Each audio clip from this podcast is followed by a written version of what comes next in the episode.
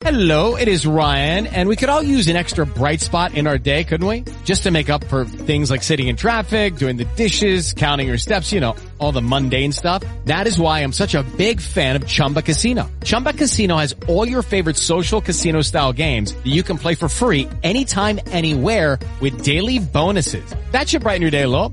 Actually, a lot. So sign up now at ChumbaCasino.com. That's ChumbaCasino.com. No purchase necessary. VGW Group. Void were prohibited by law. See terms and conditions. 18 plus.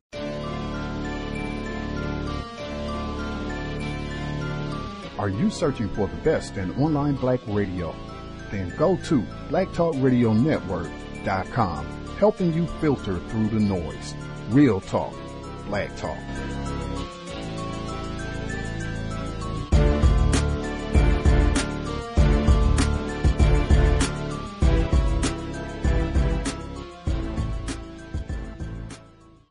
The internet is full of half truths and all out lies. We've all seen them, and many people on social media complaining about it.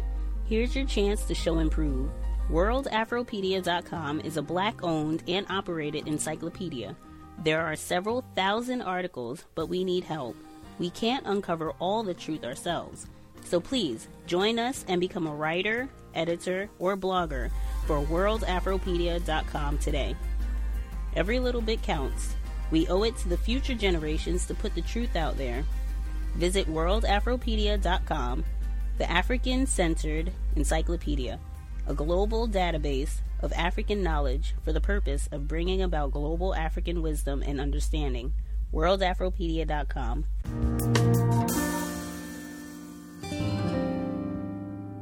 Well, see again, the people who classify themselves as white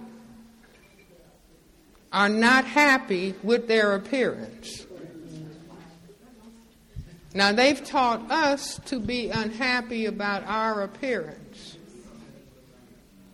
You see, but they're very unhappy about their appearance. I think there's an article in the handout about a woman who was, white woman who was in Hawaii and she said that being around the Hawaiian people and the Asian people, and she said she was tall and white and pale. She said she felt like a freak. And so then she started getting involved in genetic science. Two beautiful little Chinese girls named Lulu and Lala came crying into the world as healthy as any other babies a few weeks ago. It was a baby announcement like no other. Lulu and Nana were the world's first gene edited babies.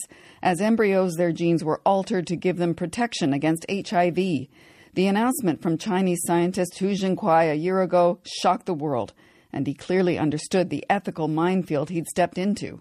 For few children, early gene surgery may be the only viable way to heal an inheritable disease and prevent a lifetime suffering. We hope you have the mercy for them. But his plea didn't quell the criticism.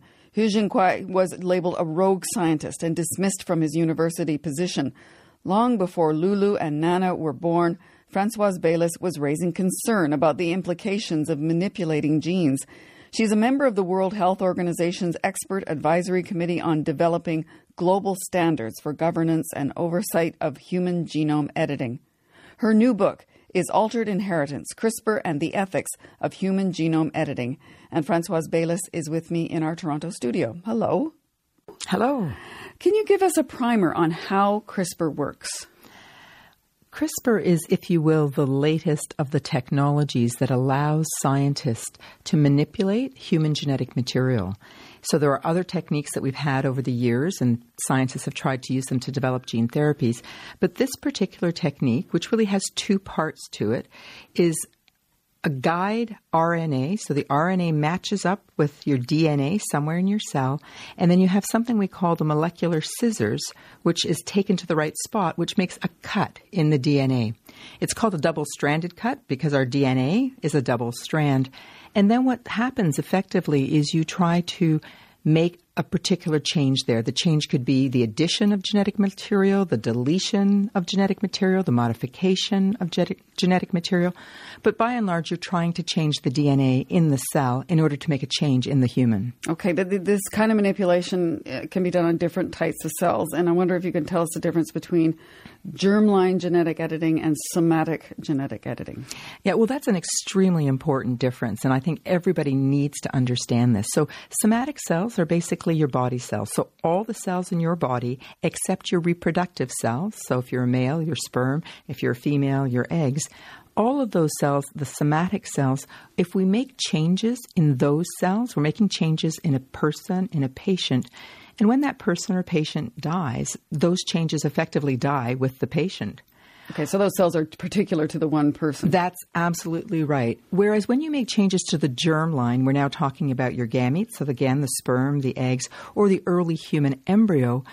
What you're really doing are making changes that will be passed down in perpetuity to all of the children, the children's children, etc. So at that point, you're actually taking over, I would argue anyhow, you're taking over the evolutionary story because you're actually going to change the genetics of subsequent generations. So, germline is what you're most preoccupied with. Exactly. And if I can, there's also a really second important difference. When we talk about germline, that's the kind of cells that we're manipulating. And there are some scientists that are doing that work in the lab, and it's just under the banner of embryo research. We have other scientists, and you heard about Jiankui He, that take it further. So they've done this work in the lab. They've modified a human embryo, but they put that embryo back into a woman. And then I refer to that as heritable genome editing because it's both that you're manipulating the germ cells, but you've transferred those cells to a uterus in the hope of having a newborn. And in that context, you're really taking a different step forward. Right. And so, what are the risks for women who, who have agreed to take part in these clinical trials for CRISPR? We talk about these reproductive tissues, right, your gametes or the human embryos, as if they're just there on the shelf or in a freezer. You just go pick up what you need and you take it into your lab and you start manipulating them. Well, you have to get those tissues out of the human body. And it's relatively easy to get sperm from a male. It's actually quite onerous to get eggs out of the woman. She's going to have to undergo a drug regimen. There are the risks of something that we call superovulation, and those are quite serious. I mean, there are women that have ended up in hospital as a result of that. And we have that information from women already who donate eggs in the context of reproduction. But I think it's very different to participate in gifting or selling, depending on what country you're in, gifting or selling eggs for a reproductive goal versus gifting or selling those eggs for a research objective. And many of those embryos will simply be destroyed. Taking it one step further, there are the women who are the producers of these eggs, but there are also the women that at some point might be being asked and might agree to actually become pregnant with these genetically modified uh, babies. And we just don't know what the potential consequences could be there. They might be confronted with decisions about terminating a pregnancy. They might be confronted with the birth of a child with serious complications. And what, what risks to the baby who would eventually be born, at least sometimes, out of these trials? I think there'll be a number of very significant biological risks. And if I can, they sort of fall into a few broad categories, but the ones that are easiest for people to appreciate are what we call off target effects. And basically, remember I talked to you about we have these molecular scissors, they're going to go into the cell, they're going to make this cut, we're going to do these changes. That sounds so much more precise than it really is. And so, one of the things you could have is these scissors make cuts in all the wrong places and what are going to be just, the con- they, they, don't know where they're actually well going. they're supposed to right so the, the rna guide is supposed to take them to the right place but we have reason to believe that mistakes can be made and you would get these off target effects we also have another concern, which is actually called on target effects, meaning it made the cut in the right place, but maybe because of our own limited knowledge of DNA, You've turned on a cancer gene of some kind. And then what have you done? So, a lot of people tend to talk about this technology as though it will be safe and effective. It'll be wonderful. So, we're only going to have happy stories that, you know, we had a person that was potentially at risk of giving birth to a child with a heritable disease. We're going to offer them this intervention. Everything will be fine. The child will be healthy. The child might not be healthy. Um, it might not work. But beyond that, it might not work and we might have done more harm. Let's let's talk about a, a heritable disease like Huntington's. Um, could the gene be edited so it wouldn't be passed on to future generations? That's certainly the goal that some scientists would be wanting to pursue. And part of what they'd be saying back in defense of wanting to pursue this science is if we ever get good enough at doing this in individual patients, we're able to make changes to their somatic cells and hopefully cure them of this illness. Why would we want them to go on and reproduce and have children with this same uh, heritable disease? Why not fix it once and for all? And I think part of the concern there is to say these aren't just private reproductive choices. You're actually talking about taking the species in a different direction. You're actually saying that we think it's appropriate to start designing the next generation. But, but wouldn't that be a good thing to be able to get rid of Huntington's disease? Well, it might be, but again, I think you have to pay attention to the fact that we'll have potential harms to the children. Another thing we might have are broader societal harms. We don't know how people will be able to access this technology it's not going to be cheap. So let's just throw out a hypothetical million dollar therapy for Huntington's disease. How many people are going to be able to afford that? And you might think, well, that's not a problem. We're in Canada, the government funded healthcare system will pay for that. But in fact, if you look at reality, we're not in the business of printing money. Governments have to make choices between whether they're going to invest in the road, uh, the arts, and there's only a certain percentage that goes to healthcare. And, and one of the challenges we have right now is that percentage is so high. It's not clear to me that this technology should be developed for what I put under the banner of personalized medicine. And that maybe what this technology could be really good for are public health interventions, where you're really looking at prophylaxis rather than these kind of one off treatments. Why is the possibility of gene editing an end to deafness become so controversial? It's extremely controversial because people who are themselves hearing impaired or deaf have said, we don't think we have a disease, so why are you coming after us and treating us as patients for whatever your particular project is? We have a rich, fulfilling life. We have a language. We're able to, you know, enjoy uh, our place in this world. And you're the ones that are sort of, in some sense, marginalizing us, naming us, othering us. And certainly a number of my colleagues who are members of the deaf community will say this is a explicit eugenic project. You're basically trying to get rid of me and people like me. And in that context, you know, what resources then over time will disappear, will no longer be there for me, and will in fact very dramatically affect my quality of life while you're busy thinking that you're building a better world full of perfect beings because you've chosen to put me in the category of defective. Well, I don't think of myself as defective, and why should I? And why should you encourage other people to embrace that perspective? Earlier, we heard about Jian Qiuhei and when he announced that he'd edited the genes of the twin girls uh, as a way to prevent them from contracting HIV. That's become something of a debacle. Why?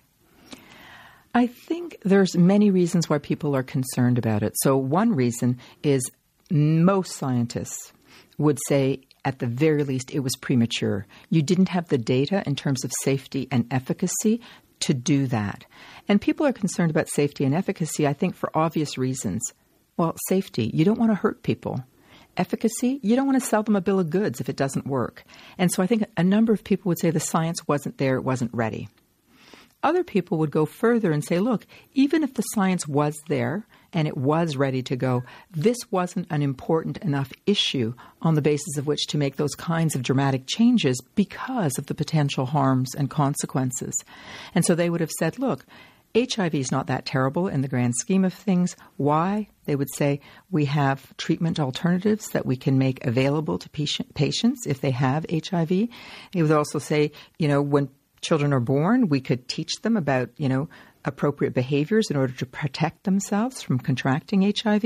And then if you go back even further, the argument would have been in the context of assisted human reproduction, you just would have done sperm washing and you would not have expected that the virus would have been transmitted.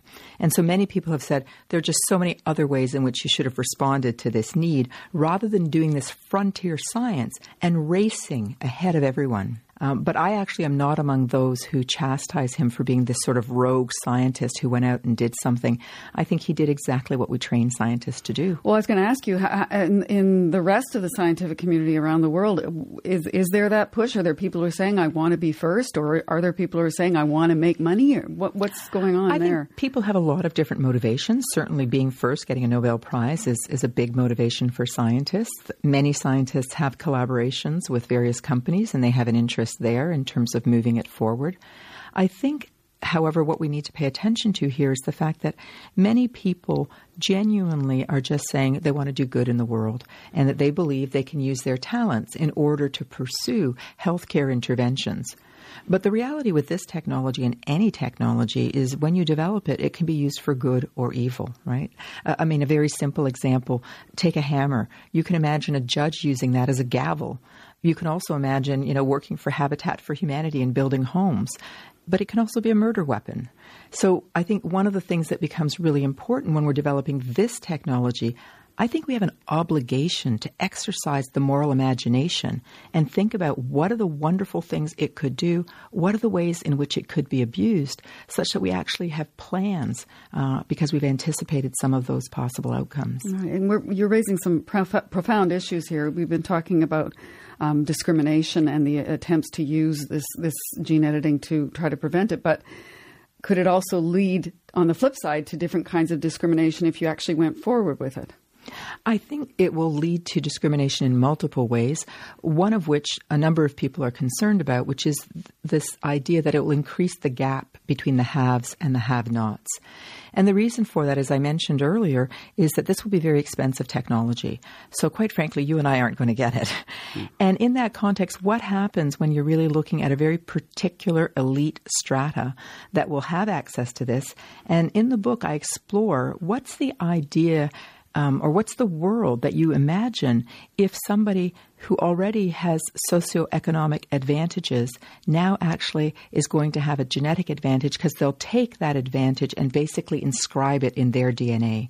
So we now believe that you know if you if you work hard, if you try, etc., there's possibilities for you to have success in this world. But if it's you know from the beginning set and you're not going to have access to the tools for improving yourself or your situation, you could find that this gap, which people are already worried about, we talk about the 1%, we're worried about what's happening in terms of, as I said, the gap between the haves and the have nots. And the worry here is that we'll now also do this with our biology. Let's drill down into this a little bit more with some examples that you raised. Uh, there's a scenario of black parents who may decide that CRISPR is a way to ensure their children don't suffer racist discrimination. Explain that to me.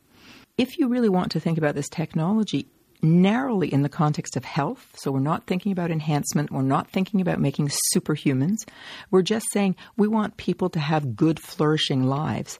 I'm saying, imagine this scenario. A couple comes forward and they say, look, the world that I live in, unfortunately, has considerable discrimination. We have empirical data which shows that a young black male living in this particular context, community, etc., is at increased risk of ending up dead, if not in jail, etc. What would we say if somebody said, I actually have figured out the best way to help my child is to make sure that they can't be the victim of that kind of discrimination? So I'm going to make sure that my child will have a different color skin.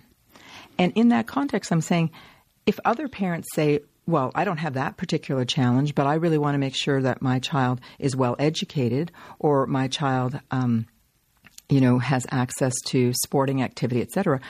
There are many ways in which we support those parents. We say to them, "That's great. You're providing opportunities for your children. You're expanding their horizons, etc." In theory, this couple could say, "I'm just trying to ensure that they have a normal lifespan. I'm not even trying to do anything fancy." Now, part of the reason I bring that up is I want people to stop and think about what does it mean to identify a social problem and then to think that it's reasonable to bring a biological solution to a social problem. I would like to think that we would step back and say, we have a real social problem. Let's fix it. Biology isn't the answer. And I think that this is a very dramatic example, but I think that that could be brought back to other things when you say, for example, we don't want any more children with Down syndrome how do you think it's not any different from that? You're basically making a claim that only certain kinds of people are worth having. Sounds like eugenics. It absolutely is a kind of eugenics. And I know people think, you know, that that's always pejorative. It's not. I mean, it just means bringing about a better life in some sense, but the question is But better. who judges who's better? Absolutely. It's an extremely subjective concept, right? And what's better for you may not be better for me. I mean, you know, would it be great if we were all six feet tall? I mean, is that what we should be aiming for? Over the years, through nutrition, we have in fact increased the height of our species, right? And if you go to older buildings, hundreds of years older, you know, the doors aren't tall enough for us. So, I mean, we have in many other ways already manipulated our genetics. So it's not that, you know, we but haven't that's done called it. evolution. Well, and what we're doing here is we're saying we want to take over that evolution. We don't want to have, you know, hundreds of gen- years and many generations in order to achieve these goals because we actually think we know what the ideal human looks like and we want to speed that process up.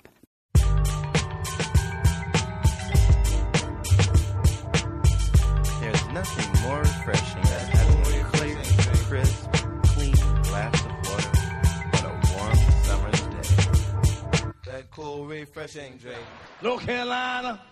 Is your drinking water safe? That is not something you should take for granted. In North Carolina, the discovery of Gen X and other contaminants, hog waste lagoon breaches, continued concerns about coal ash, all raising questions about how clean our water supply is.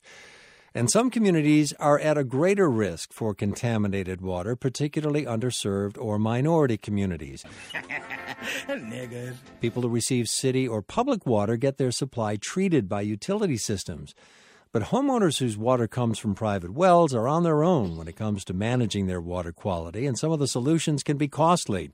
Jackie McDonald Gibson studies private well water. She's a professor of environmental sciences and engineering at the University of North Carolina's Gilling School of Public Health, and she w- is with us now. Jackie, welcome to State of Things. Thank you very much.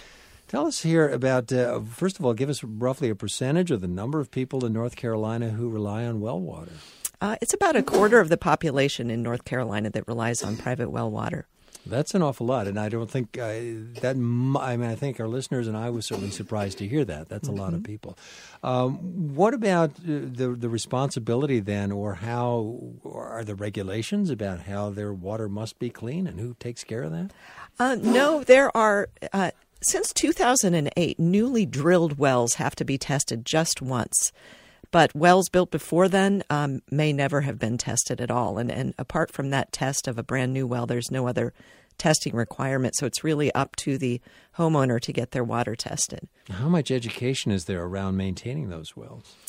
It really varies by county. Some county health departments have more resources and, and have outreach programs. For example, Wake County has a pretty aggressive outreach program. Other uh, health departments really are under resourced and really don't have have the staff uh, that are really needed to run an outreach program like that. You know, we're thinking about. I mean, if I had to think about where these wells are, I would assume that they're in rural areas, but that may not be true. Is there a way to characterize who, who is this twenty five percent of the population? Yeah, so I have really been focused on a particular category of, of well owners in the state. And you're right, not all well owners are in rural areas. There are some communities that historically were um, gerrymandered out of municipal boundaries, even though they're in urbanized areas in the state. They are majority African American communities that, um, as cities and towns grew, were never incorporated into the cities and towns.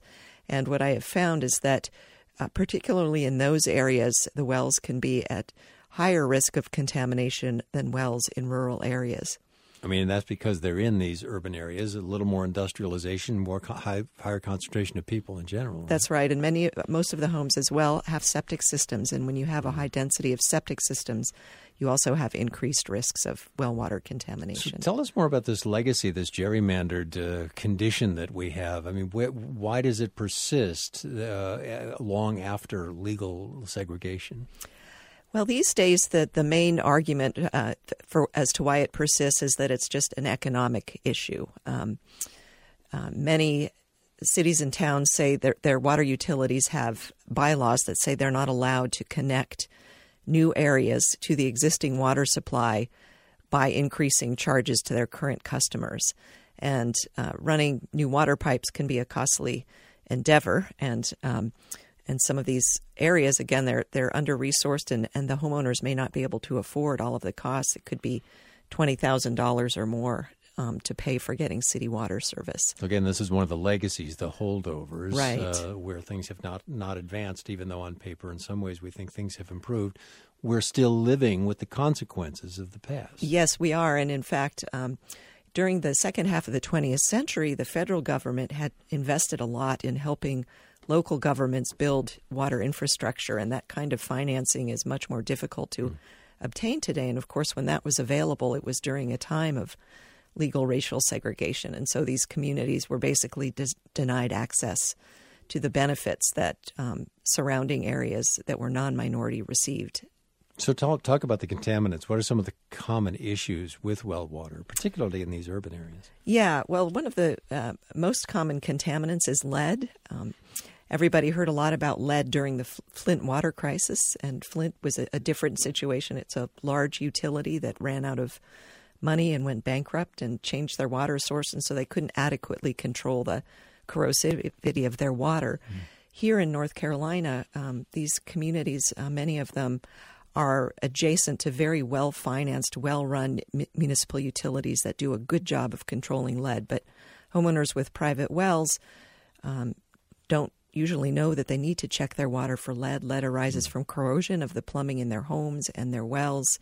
Um, and if people are unaware of it, they don't need to know they need to do something about it. So we found in the kinds of communities that I'm looking at, um, almost 30% of wells have tested um, hot, with high lead levels, have had high lead levels above what's allowable in municipal utilities. What would it take to test that? I mean, you may you say on the one hand you might not know to do that, but if you did, what would it cost you? Yeah, it varies by county. People can get water tests from their county health department. In Durham, for example, if you want to get a test for metals, the cost is $135. If you want to test for all the kinds of contaminants you might worry about, then the cost is $540. So, talk about some of the areas you, you say you've been looking into these communities. Give us an example of some of the communities that are affected this way. Sure. Um, I'll give you one example that's actually a really good news story. Um, so, uh, this is a community that is adjacent to Apex, and it's a mostly African American, 80% African American community that for years has had problems with their water quality and water quantity. They are literally across the street from the city water line for Apex. There's a fire hydrant for Apex that ends at the entrance to the community. Um, and periodically, because that's a dead end on the Apex water line, Apex opens the fire hydrant and water goes rushing through this community. In this particular community, we found a lot of lead, we found a lot of bacteria in the water, but perhaps even more important, many of the wells have run dry. And the community had been trying for years to gain the attention of, of the town to get connected to that water supply. And uh, the good news is that um, we started a series of meetings with the town about a year ago, and plans are moving forward, and this community is about to be connected to the Apex water supply. That's kind of rare. Again, a lot of these communities have battled for decades with no success. Some of them are afraid to come forward and ask for help because they're afraid if a public health department comes onto their property, they might discover a, a poorly functioning septic system and the homeowner could be fined. Well, uh, we're talking with Jackie McDonald Gibson now about environmental justice and North Carolina's drinking water. She's a professor of environmental sciences and engineering at the University of North Carolina's Gilling School of Global Health. And now I'd like to bring in someone who helps communities organize to address environmental issues. Naima Muhammad is organizing director for the North Carolina Environmental Justice Network. Welcome back, Naima. Good to have you here. Thank you for having me here. Your organization has helped communities around the state. Give us give us a sense of sort of who you're working with and what it takes, because I know that J- Jackie was just telling us, okay, this community around Apex, a success story, but but an unusual one because it's so difficult to organize. Mm. Tell us about your efforts. Okay, so the North Carolina Environmental Justice Network, we are a statewide organization. We work with communities across the state that's living with environmental hazards like toxic waste sites. Um, and that's the, and the way we come in contact with communities, they will call us and and say to us, you know, we have a concern, we have an issue, we need your help. Give us And a it- sense of someone you're working with right now. Okay, so currently, um, and for nearly three decades, we've been working with communities living with concentrated animal feeding operations, which has been a huge battle in this state. and I'm sure you all are aware of that. But um, these are the CAFOs that we yeah, may- with the yeah. con- with the uh, hogs, pigs, uh, well hogs. And sometimes I say hogs, sometimes I say pigs. Some people, you know, you say hogs, and everybody might not catch that one, but everybody know what a pig is. Yeah. So, um, but so living with pigs, chickens, and turkeys because the poultry industry had began a re-entry into North Carolina, and it's come back in a massive way, and it's totally unregulated. So nobody knows much about them, where they are, or how they get there. They just set up shop, and what we're finding is that the communities that were already living with the pigs are now faced with all these chickens and turkeys mm. Coexisting in these communities and it's you know causing huge problems for people with their air and their water. And people Um, of color and communities of color are disproportionately predom- affected. Predominant. Well, in North Carolina, for example, we have about 10 million pigs.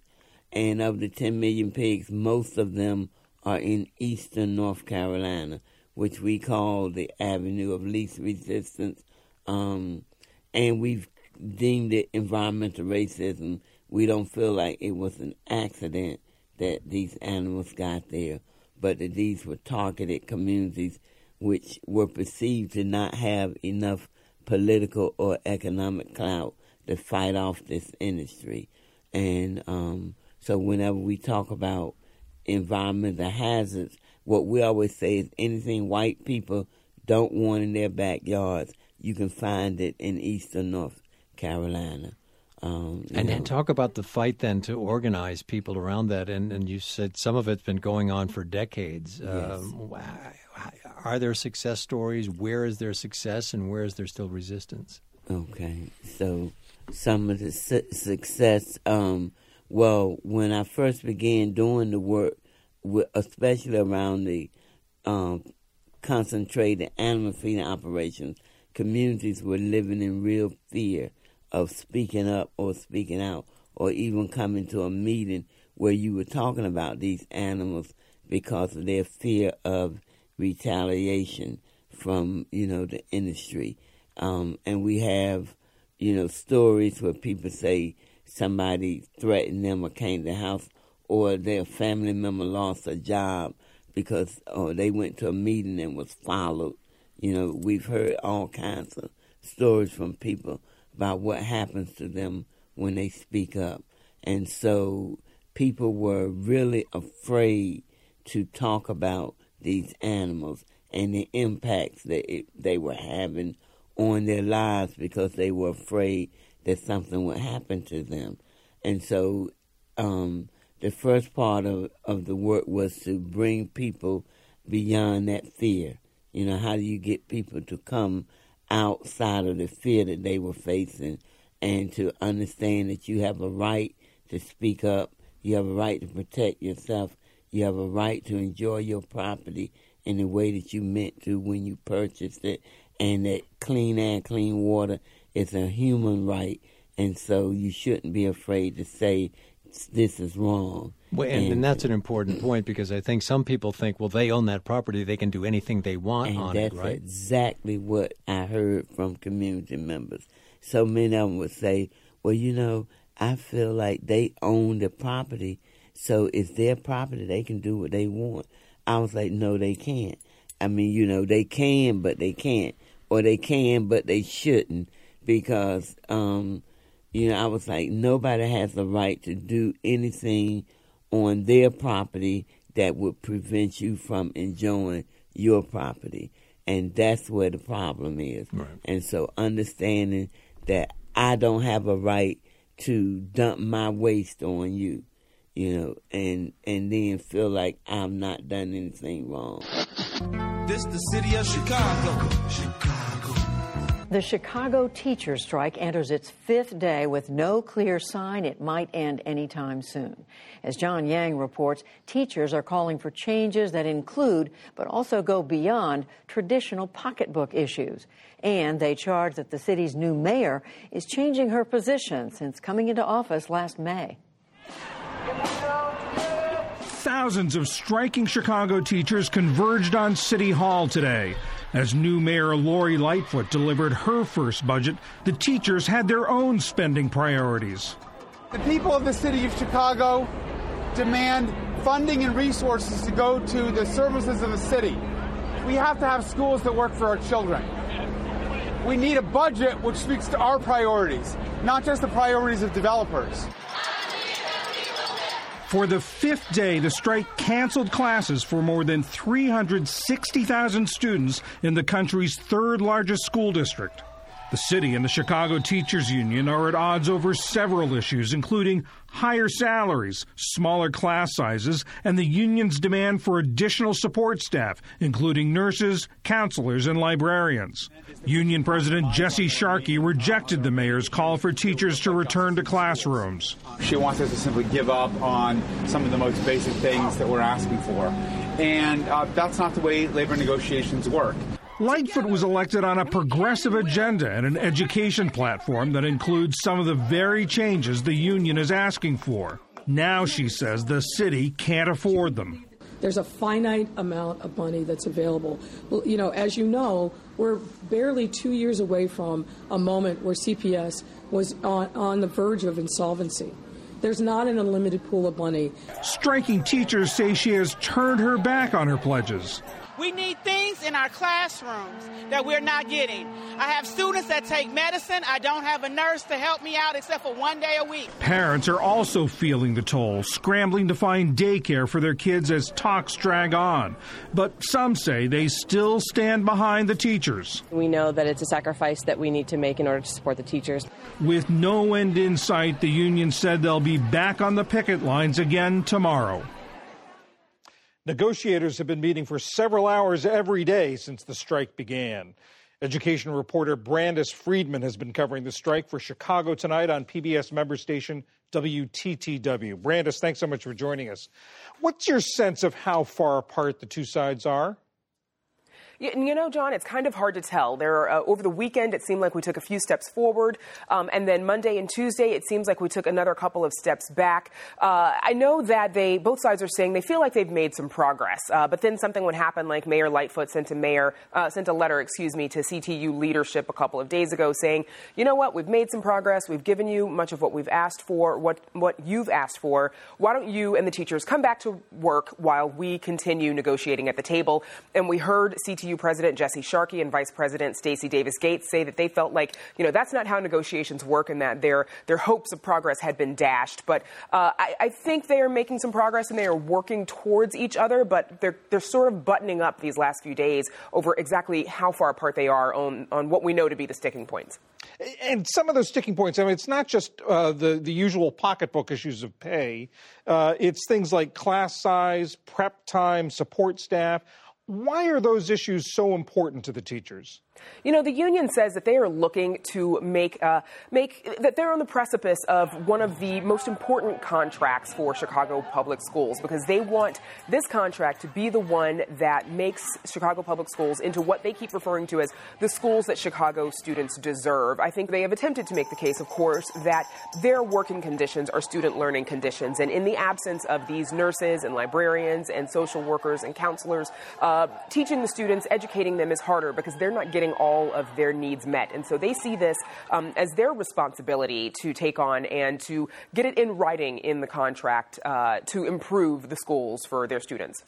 And this is the first big test for the new mayor, Mayor uh, Lori Lightfoot. Some of the things that the union wants in the contract are things that she talked about, supported in her campaign. So, why is this an issue now?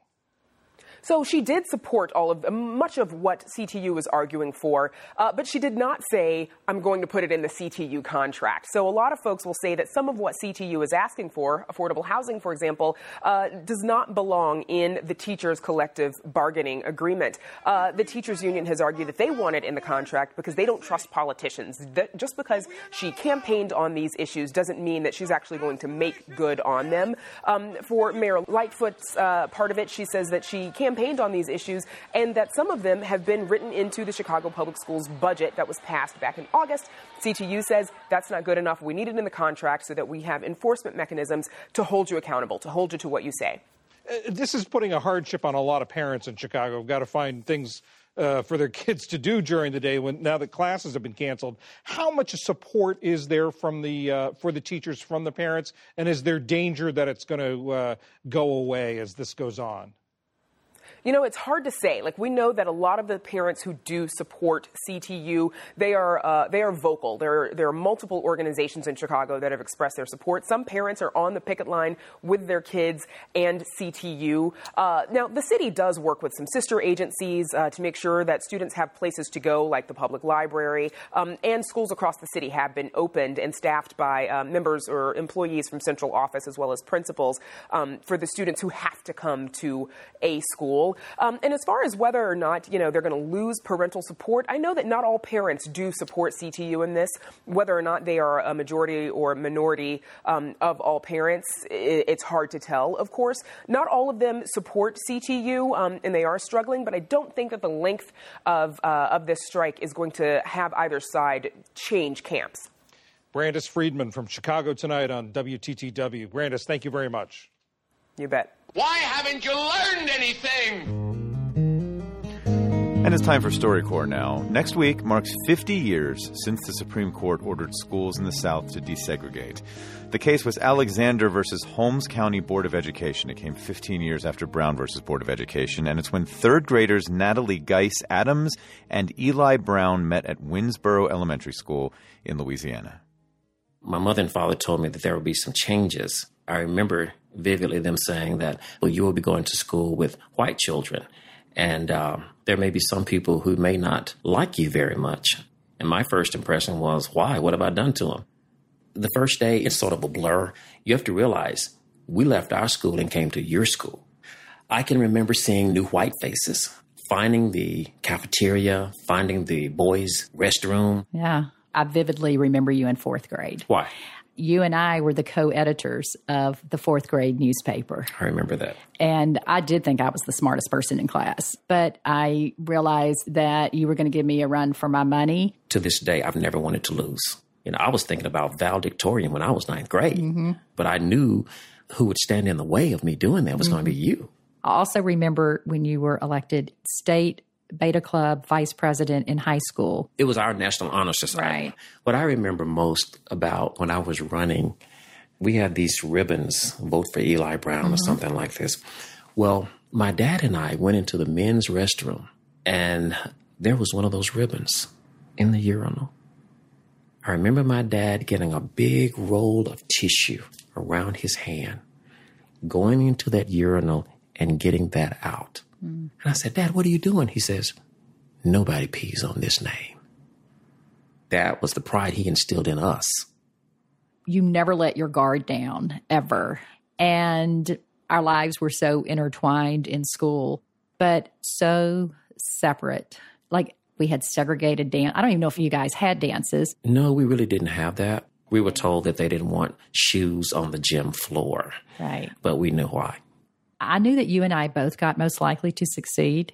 It wasn't until I got the yearbooks out that I realized there was a black most likely to succeed boy and uh-huh. girl, and there was a white most likely to, to succeed boy and girl. When I looked at that yearbook, it hurt to see that everything was black and white. I just wish some adult could have said, no, we're not doing this. I feel like we, we missed knowing each other after we graduated, that was, that it. was it. To sit here and talk to you in this way, I never thought I would ever do this. But your name and, you know, what we went through is never far from me. Eli Brown and Natalie Geis Adams. They graduated high school as co valedictorians. Their interview will be archived at the Library of Congress.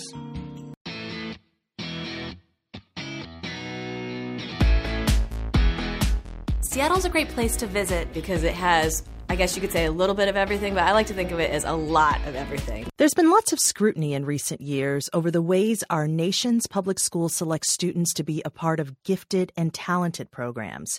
Children, some as young as four years old, can take entrance exams, which afford them an accelerated education on through high school. And there are well documented reports of wealthy parents spending thousands of dollars for outside tutors and complaints that schools don't often tell parents of color about these programs and that they're even an option. In Seattle, for instance, less than 2% of the students in the accelerated program are black. It's what prompted 18 year old Azure Savage to write a book called You Failed Us Students of Color Talk Seattle Schools. Welcome, Azure. Hi, thank you for having me. So, you're now a senior at Garfield High School in Seattle, where Black and Hispanic students make up about 34% of the population. But yet, in AP classes, advanced placement classes, it's pretty segregated. And you point out the reasons for this go all the way back to sometimes kindergarten when students can test into these accelerated programs. Tell us a bit more about how this works. Yeah, so when you are in kindergarten, most students are offered to take a test for this program. When I was placed into it, it was called the Accelerated Progress Program. It's changed names a couple times now, but it's always been the same program. And from then on, you are in the same program and that will track you all the way through elementary school, middle school, and then will continue to influence your high school experience. And mm-hmm. when I placed into it, I was the only black student in my class for almost every single year.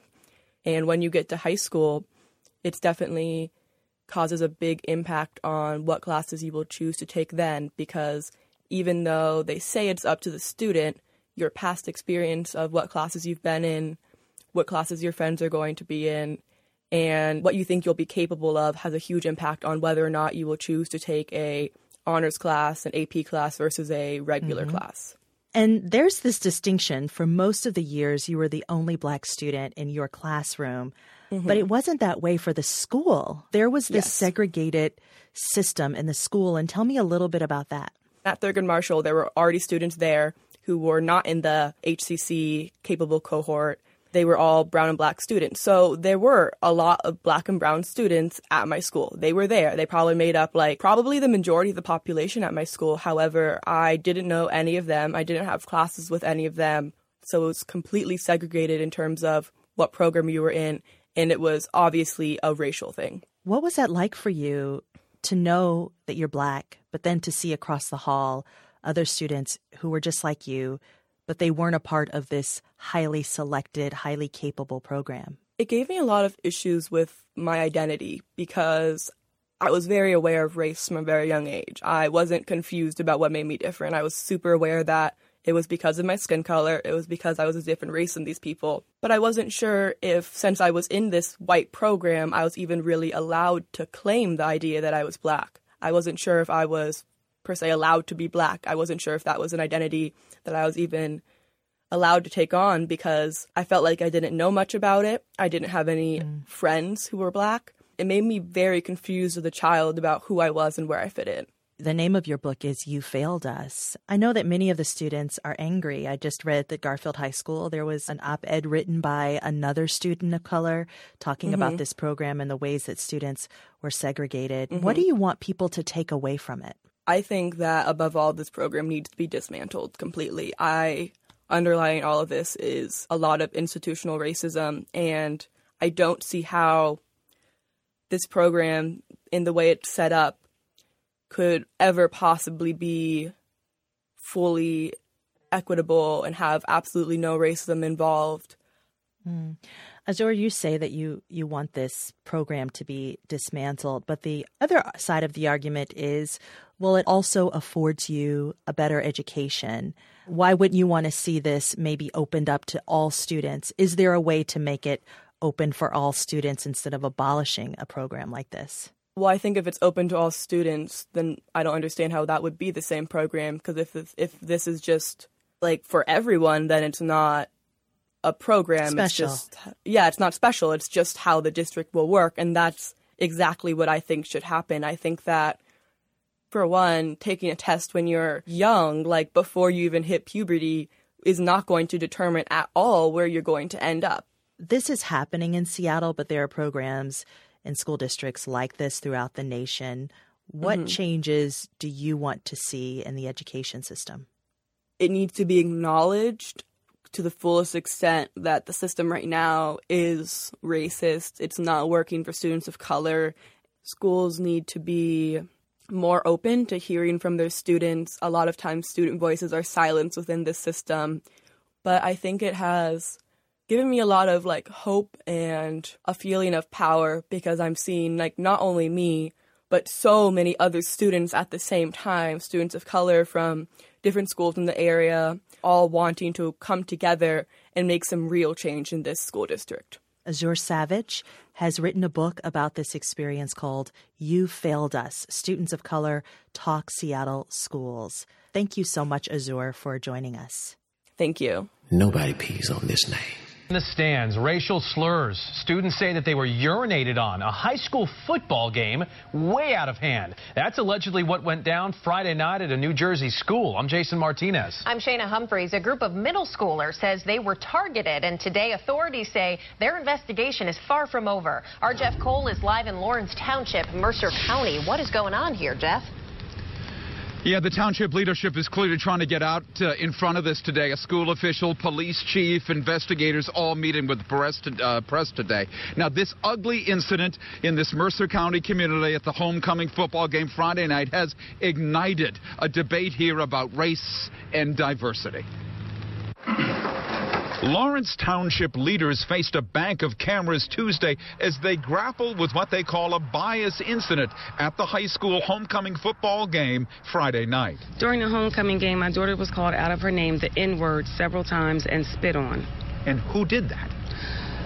a group of high school kids. Asking that we not identify her, this mother of a 13 year old Lawrence middle school student says her daughter is hurt and confused by what happened.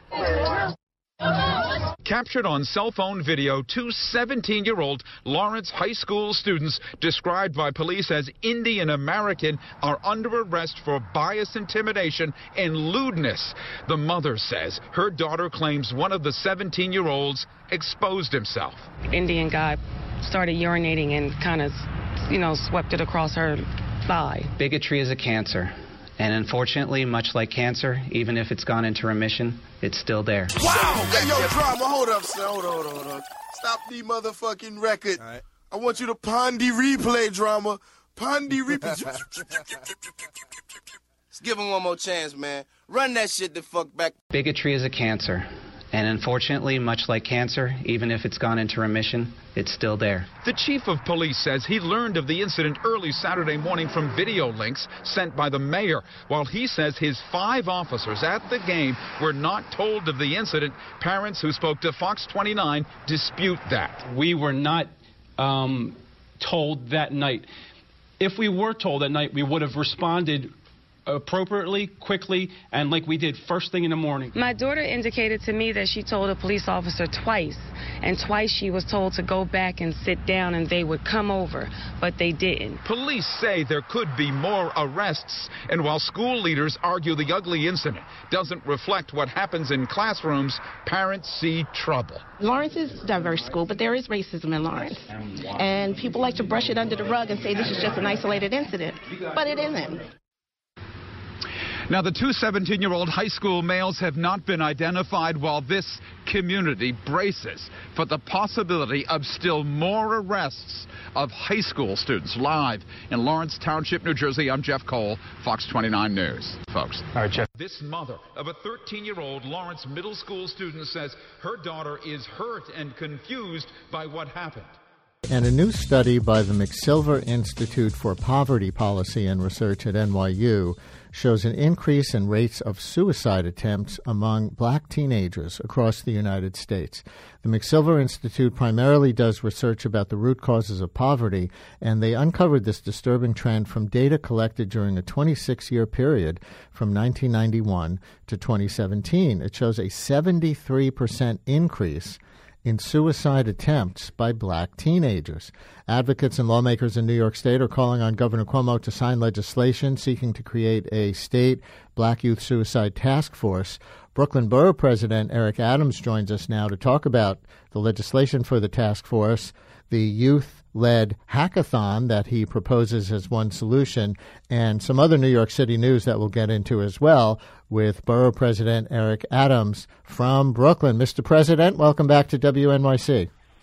Thank you so much, and I am going to make sure that I make my contribution to this great station. It is so important uh, to independent news, and I, I really encourage others to do the same. I appreciate it. Why a youth led hackathon?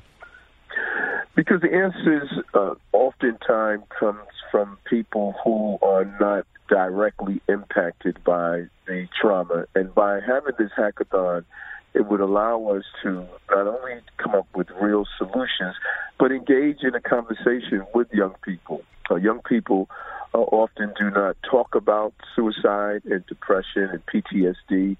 And we would like to engage them in having a real conversation and how to start identifying some of the traits, how they can be part of finding a solution. And this is just a creative way of doing so. Some of the young people in my office, they brought this to me, um, former college students and high school students that interned for me. We want to give them as much support as possible. And there's a $20,000 grand prize. How would that be spent?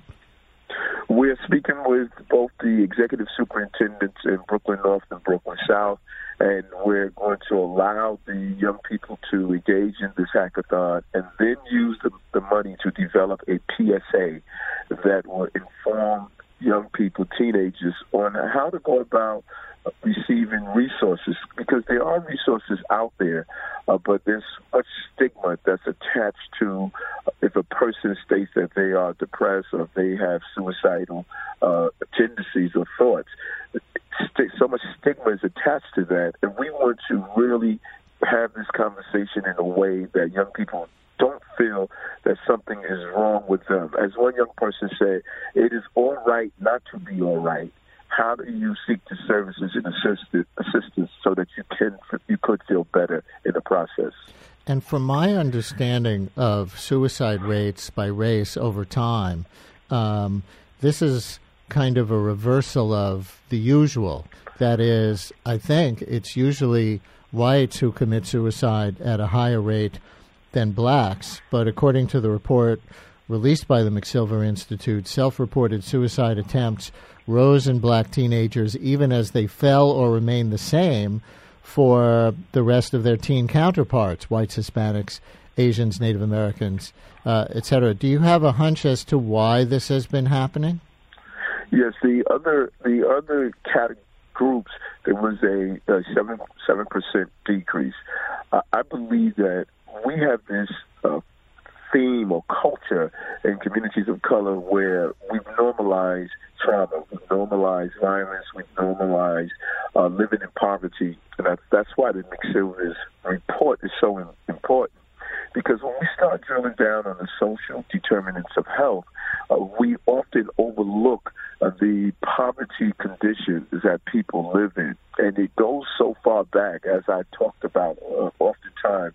That is why we uh, sent away teachers to learn meditation because I believe uh, students should start their day with meditation. We're, ask, we're asking young people to add, multiply, and divide, but no one is asking them, how do you feel? We've had mass shootings in Brooklyn, two in the Crown Heights area, one in Brownsville area. Those children are t- traumatized, yet we sit them in a classroom and we go through their normal day without identifying the trauma that they're that they're, exper- they are, are experiencing. And, and then you look at um, the connectivity between, you know, a prenatal mother, what she's feeding her children, her child, and how that impacts on their mental stability, their cognitive cognitive behavior, uh, and the, the the lack of proper nutrition in their diets. And so we are raising unhealthy children, not only physically, but they also they are unhealthy emotionally, and we're not giving the services where they should be. My guest is Brooklyn Borough President Eric Adams. Context of white supremacy, Gus T. Renegade. So we're not quite at the end of the news segments. We're about to hear attorney Benjamin Crump, victim of white supremacy. He has a new book, uh, but he describes what is happening to black people as genocide. And he begins to cite efforts that took place in the 1950s and 60s to charge the United States with genocide for the terrorism against black people. And I paused because William Patterson is one of the individuals who was involved in that effort, wrote a book by that name, We Charge Genocide. Just yesterday, during our debut session on Paul Robeson, the biography we are reading in the book club by Dr. Gerald Horne, they mentioned William Patterson.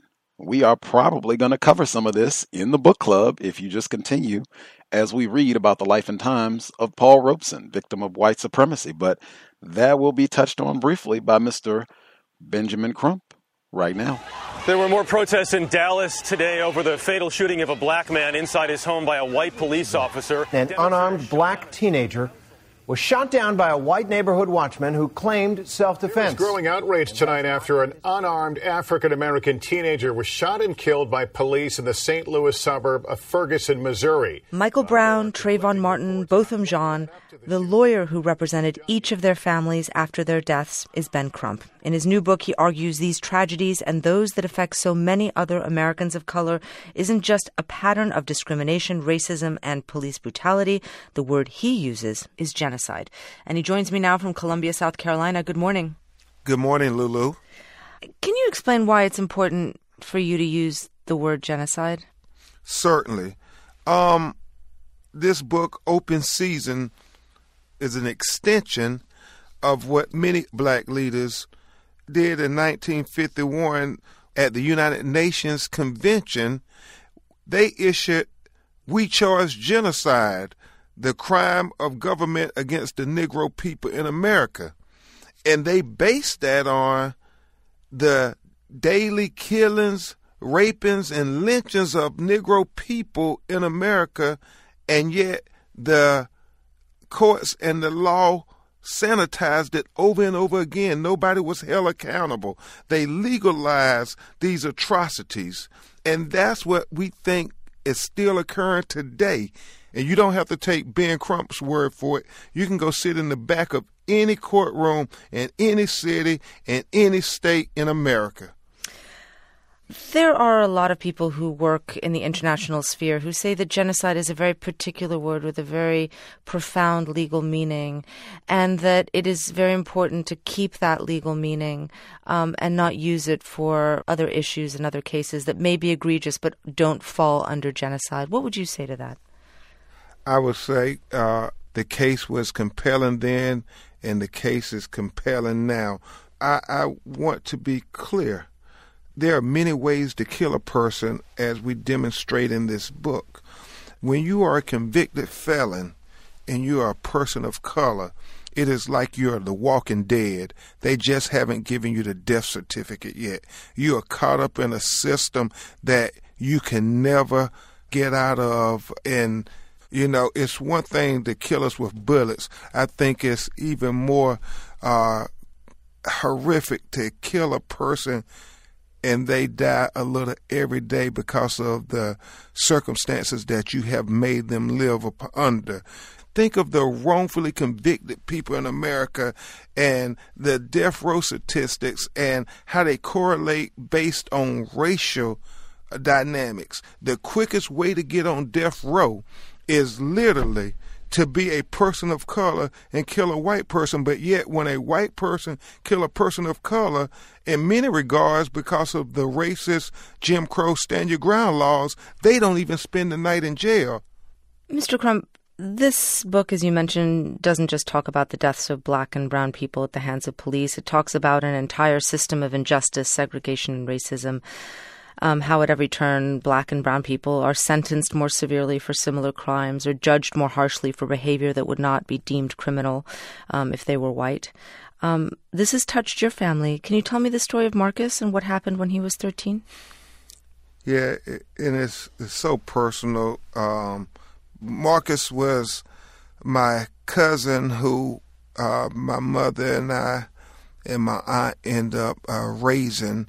He, like all young teenagers, they discover uh, girls, and uh, he started liking, and apparently this uh, little white girl started liking him back, and it became a major incident. It was because he touched her in, in the lunchroom um, publicly. He touched her on her butt, and for that, there, they were trying to give him a record because her parents were insisting that the sheriff arrest my little, uh, I call him my nephew.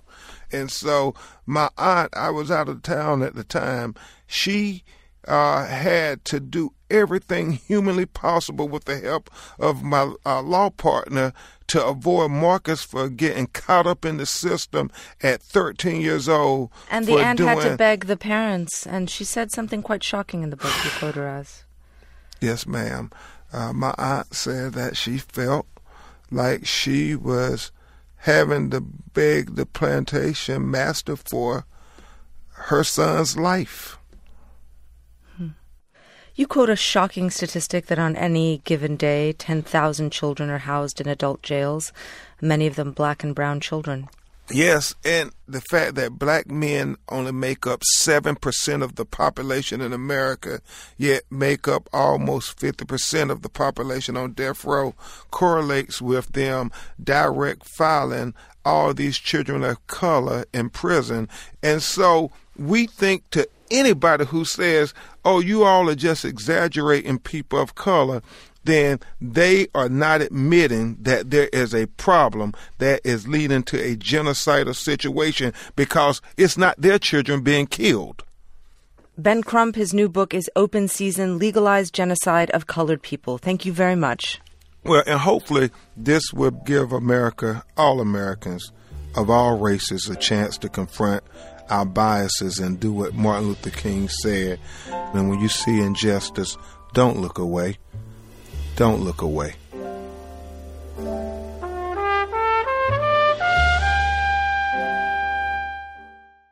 Gus T. again, have to speak twice before we get to the news segments.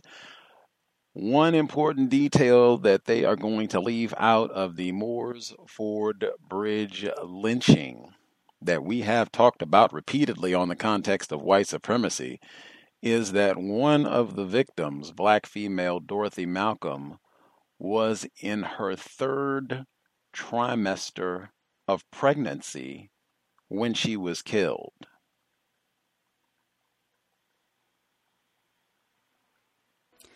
An unsolved lynching, decades old, got a new hearing this week in federal court in Georgia. At issue is when, if ever, should judges be able to unseal grand jury testimony. Those records are usually sealed and kept secret, but if a judge were to release them, it could lead to some justice in the case. Grant Blankenship of Georgia Public Broadcasting explains what happened at a place known as Moores Ford. I want to make sure everybody's up here. Once a year, people come to Monroe, Georgia, not far from the college town of Athens, to watch a crime. You uh, make your way up the hill, you can see the first scene. In this reenactment, a well dressed white man with a fuming cigarette waves down a car on the road crossing the Apalachee River. Get out of the car! With more white men, he forces four black people, two couples, out of the car. What are you doing? He been in jail. They taking him to court. What are y'all doing? On July 25, 1946, the mob probably wanted Roger Malcolm. He'd already been in jail for stabbing a white man. But by the end of this, the 15th annual reenactment of the lynching at Moores Ford Bridge, spectators will see how Malcolm's wife Dorothy, her brother George Dorsey, and his wife Mae Murray Dorsey were also murdered. And cut, can everyone just go move that way? The crime made national headlines. Over the course of a grand jury investigation, the FBI interviewed over 2,000 people, almost half of the county in 1946. A hundred people testified before the grand jury, but not a single indictment was handed down. Darius Bradshaw has portrayed Roger Malcolm for several years. By now, there's only one thing left he wants to know. I want to know exactly who did it. Hold on just a little while longer. The answer might be in the grand jury records. Historian Anthony Pitch and his attorney Joe Bell have fought to unseal those records for years, most recently before the 11th Circuit Court of Appeals. But on the morning of the reenactment, Bell tells a crowd in the First African Baptist Church of Monroe that preparing for that hearing got a little more complicated. Most unfortunately, um, Anthony Pitch passed away about three weeks ago. Bell had to find a new plaintiff who could still make sense of it all. He told the church he had someone. Another author, Laura Wexler, wrote a book on the Moores Ford tragedy as well. Laura Wexler published her book, Fire in a Canebrake, in 2003. And she's spoken to Bell and she's prepared for the grand jury records, but. Do I think there's going to be a smoking gun in this? Um, I don't know. I mean, I really don't know. What she could learn is how people who knew things in 1946 but who kept quiet helped sustain a system that tolerated murder. We would look to the entire system as both the cause for an incident like this and then the, the, the protection for those who perpetrated it. When Joe Bell argued this week before all 12 judges in the circuit court, he said the time for justice was overdue. And no one, neither the U.S. attorney nor the judges, seem to want to hold on to the grand jury records. But they aren't Bell's yet. He says something else is at work. We're in a, the throes of a dilemma where you have to separate whether or not this is a cold case or whether the courts have the inherent authority to release the records of the grand jury transcript. If the court decides judges can release grand jury testimony, the effect could ripple far past this case. Still, Bell says he expects justice in the Moores Ford lynching someday, maybe even someday soon. For NPR News, I'm Grant Blankenship in Macon, Georgia.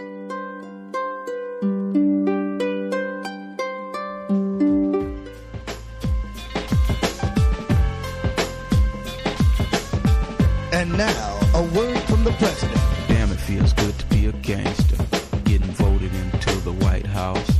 As he does most mornings, President Trump tweeted his thoughts about the impeachment inquiry. But this time, his language describing the probe drew swift bipartisan opposition. That is because the president compared the impeachment inquiry to vigilante murders of African Americans. He tweeted, quote, All Republicans must remember what they are witnessing here a lynching. NPR's White House reporter Ayesha Rascoe joins us now. Hey, Ayesha. Hello. So, is there any kind of world where this impeachment inquiry could be compared to a lynching? Uh, no, not at all. To be clear, thousands of African Americans were lynched in the U.S. after the Civil War through the Civil Rights Movement. We're talking about acts of terror, people being tortured, mutilated, and murdered. That is the reality of lynching in America. What is happening to Trump is a constitutional process. It is not violent and may not even result in his removal from office. So, nowhere near the universe of actual lynching. What are lawmakers on both sides saying about the president's use of language today? Well, Democrats immediately said this is totally inappropriate and unacceptable. And many top Republicans also pushed back. Republican Senate Majority Leader Mitch McConnell said he does not agree with the impeachment probe, but he does not think Trump should use that term. Here's what he said. Given the history in our country, I would not uh, compare this uh, to uh, a lynching. That was an unfortunate uh, choice of words. It is an unfair process, and a better way to characterize it would be to call it an unfair process. So that's McConnell basically saying the president went too far. And this is at a point when Trump has tried to stress that he wants Republicans to remain united against impeachment. What has the White House been saying in response to all of this uproar? I mean, has anyone been willing to defend the president here? Uh, so, White House spokesman Hogan Gidley said Trump was not referring uh, to this dark period in U.S. history, uh, and instead said he was talking about the way President Trump has been treated by the media. He has used many words to describe the way he has been relentlessly attacked, and 93% of the news coverage against him is negative. Let's talk about what the president's actually done for the African American community. Uh, it is true that Trump has used a lot of negative words for any investigation of him or his administration. Uh, he called Robert Mueller's special counsel investigation a witch hunt, and he called impeachment a sham. Uh, but those words obviously don't carry the weight and the history of lynching. No, they don't. So let's be clear here about something. I mean, this isn't some isolated incident for Trump. He does have a history of using loaded language, right?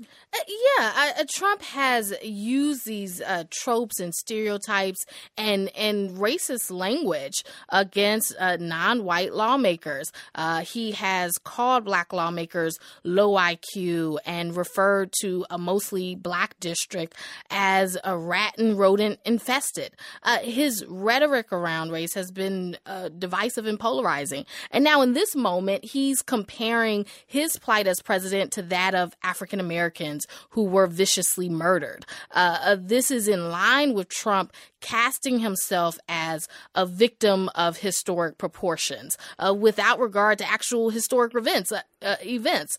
He said that he's been treated worse than any president in U.S. history when in this country we have had multiple presidents assassinated. My colleague Tamara Keith uh, did an analysis and she found that the president's language is getting more and more extreme as he faces more pressure uh, and that he's using heated phrases like coup and treason more and more. And the month of October is set to be a record for this year in his use of those types of phrases.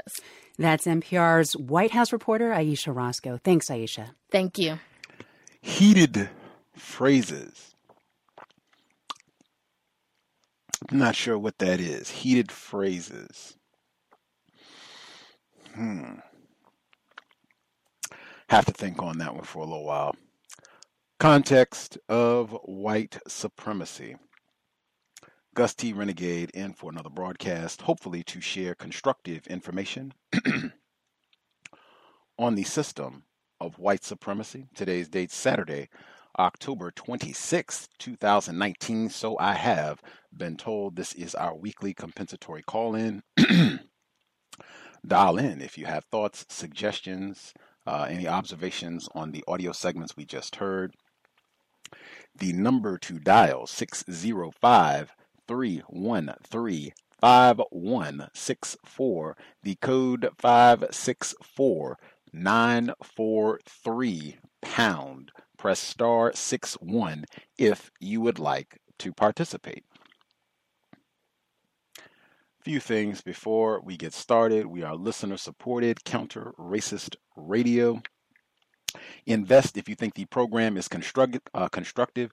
Visit my blog, racism notes.blogspot.com. racism-notes.blogspot.com.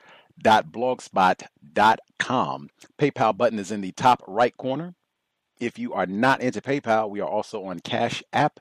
Uh, the address cash.app forward slash dollar sign the cows. Much obliged to all the folks who have supported uh, for a decade plus. I hope the cows has been, continues to be worthy of your time and energy. If you're not into all of the high tech means of investing, you can send me an email and we will get you a physical mailing address. Uh, again, huge thanks to all of our investors. Uh, you can also support by nabbing items from uh, my wish list at Amazon.com. It is under Gus T. Renegade. Uh, it is linked at my blog as well. Uh, again, you can hit it from Amazon. Much gratitude to all of the investors who have nabbed items for the past decade. Uh, I hope the cows has provided content that provides accurate information on what white supremacy racism is, what it means to be classified as white, and things non white people can and should be doing to solve this problem immediately. Uh, so, first thing, the program yesterday, Workplace Racism, uh, I was, I forgot to share. I was in the middle of going to share, and then I forgot. Dr. Kamau Kambon, uh, kamalkamban.org, he's been a guest on the program many, many times over the years. He recommended that we send letters uh, to support black people. Uh, if you get tremendous service from them. They're courteous, competent, all of that. Uh, write handwritten letter uh, or some form of kudos to thank them uh, for their service. I think that is black self respect. I brought that up because I was practicing. Uh, I've been uh, teaching yoga more. We'll be teaching next weekend if you are in the area and want to come take a class. And a black male came and took my class a few weeks back I saw his wife, who is a black female. I saw her mm, maybe a week or so later, week to 10 days later. And she said, Oh, yeah, my husband, he took your class. And he said afterwards that his back felt so much better. And he said, Wow, I need to do more yoga. I said, That is wonderful. So glad to hear it. uh, that being of that right there, being able to practice, teach, uh, and help black people feel a little bit better, that right there is why I said yes, I should be teaching yoga. Hoping to get more examples of that where I can get black people do a little teaching, they feel better, no injuries, do no harm. Next, uh, let's see. The Moores Ford Bridge lynching. That's from the 1940s. And again, we've talked about that case before. Uh, Keith Beauchamp was a guest on the program uh, several times. Uh, we talked about that case because uh, he did a report uh, on the Moores Ford Bridge lynching. I think, in fact, that was the first incident that we talked about. He did that documentary on Emmett Till and other projects as well. but this is the first incident that we talked about. And I remember asking him specifically uh, and I, I prefaced it by saying the system of racism, white people are not ignorant about racism. They're not ignorant about other white people either.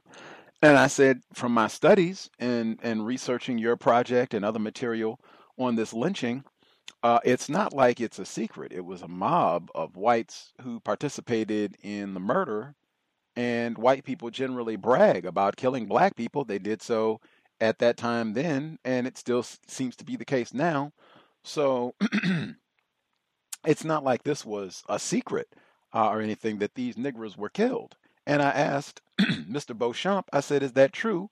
Uh, people know what happened, they know names and all. And he said, oh, yeah, there's no there's no ignorance uh, around this now people they might withhold information that would be deception and in fact that would be an accomplice after the fact uh, because there's no statute of limitations on murder so if you know information about a murder and you're withholding it you are an accomplice anyway unless i'm misinformed but I thought that was important. This is not some case where it's, oh, we don't know what happened. We can't figure out who did it. No, that is white people lying as usual. And I, I have to say it again I'm a prenatal yoga instructor. Uh, one of the victims was in her third trimester for this lynching that they still 60 years later are stumbling and fumbling. We, we don't know. We'll, we'll figure it out. It's hard work down here in Georgia. Next, uh, we talked about on workplace racism, I think two weeks ago. There was a report where it's uh, This American Life, you can verify. This American Life, they had a report about 30 days ago, maybe not that long ago, where fire departments, uh, many of them, not just one or two, but like many, many, many, many fire departments, racism, massive problem. We talked about it a lot.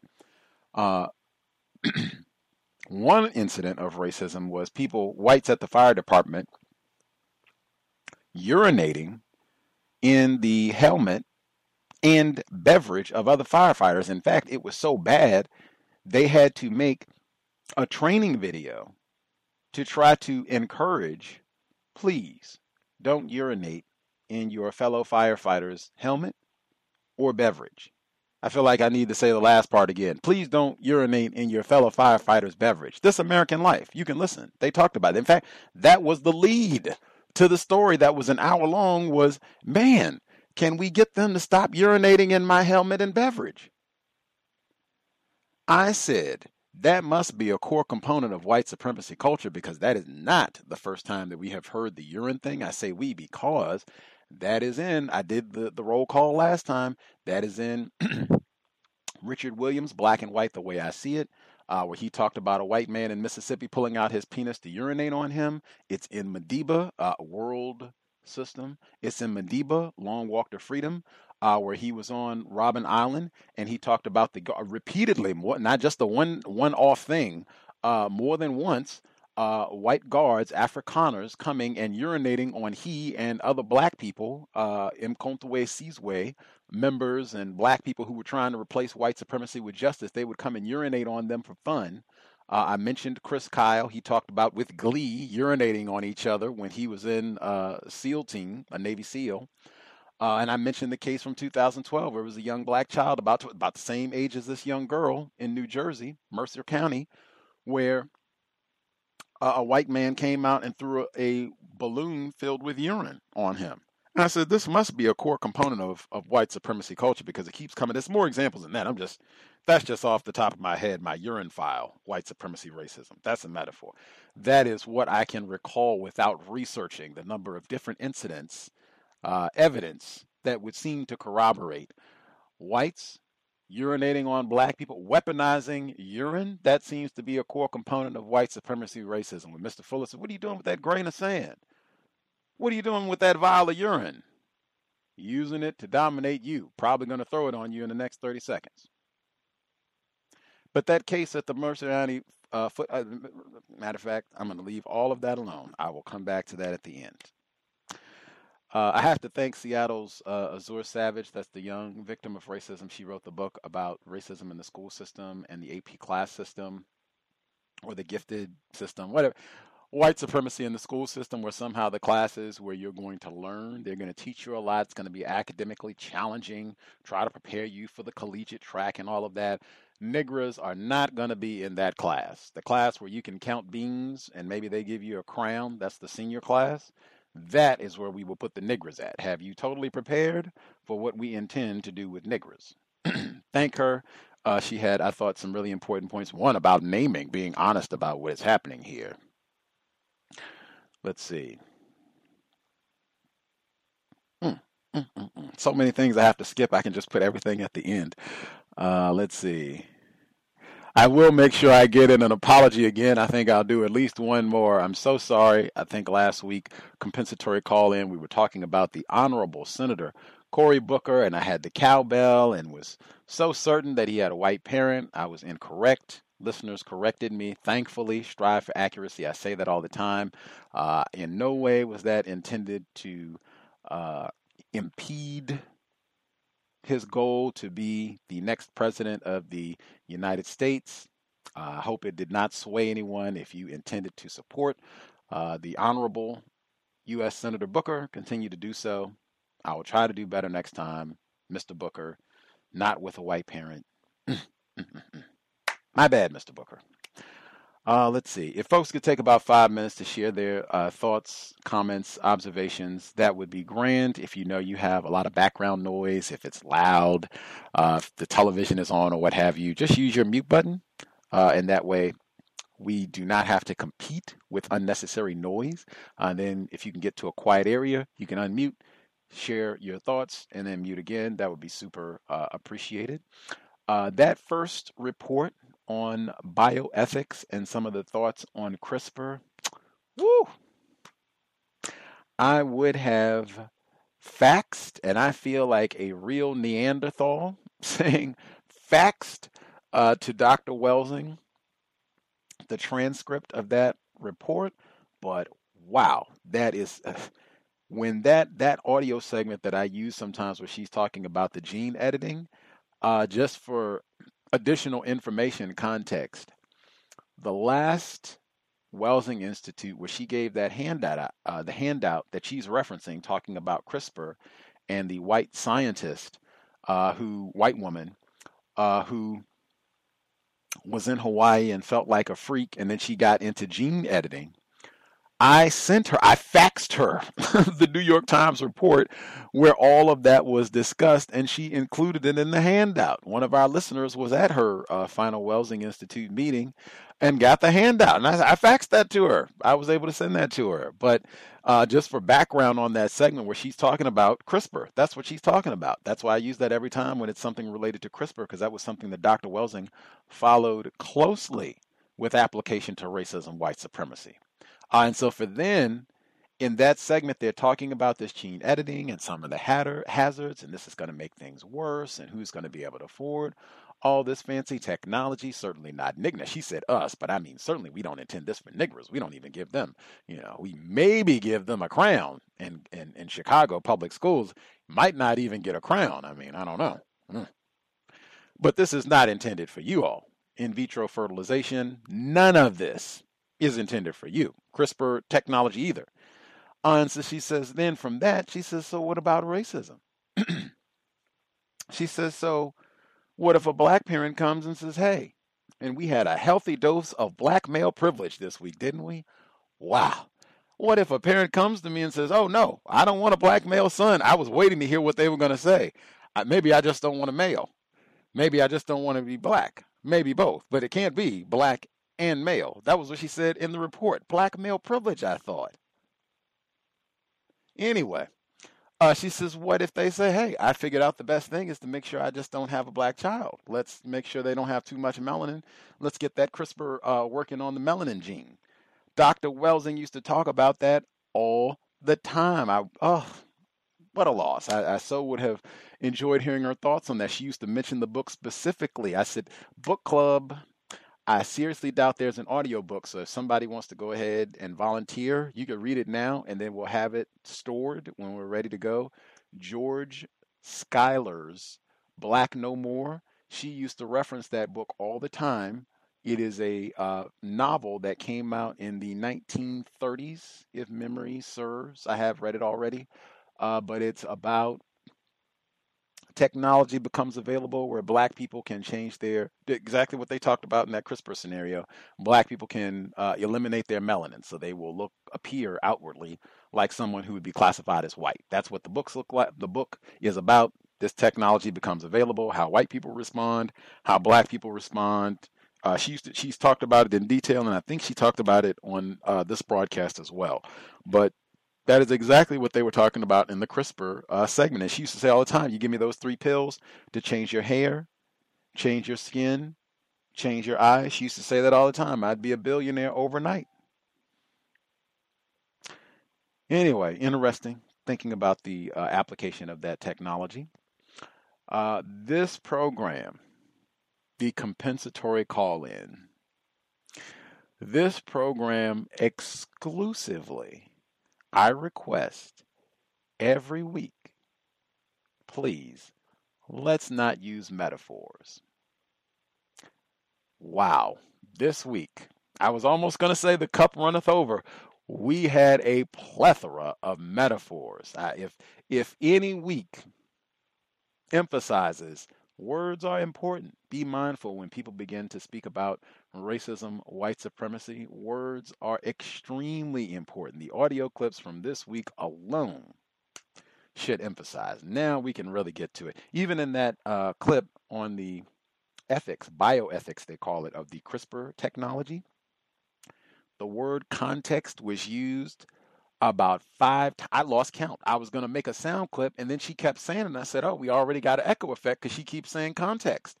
And then specifically when she got to the part about racism and CRISPR, context again. In the con- in this context, having a black male child, oof, let's let's think. Do they have the CRISPR? Maybe we can make him make him LGBTQ. Maybe that'll help. So this week, word choice. So back to the New Jersey situation where the black 13 year old girl was urinated on and called a nigger at the football game. That's another reason to get rid of uh, football. Nothing but hooliganism there. White hooliganism. They said in that report they were at the football game where this young child was urinated on and called a racial slur. Things got out of hand. They said they labeled this an incident of bias. This was at the homecoming football game, mind you. I'll pause before I get to the rest of the words just from this week. Now, you take this incident where a white teen, they said these were high school students, so that means you got to be 14, 15, could even be 17. I've seen some high school students that are 18, could be, right? Uh, so I mean, we're talking, we're not talking about you know a 10 year old. We're not talking about someone who's oh you know struggling with potty training.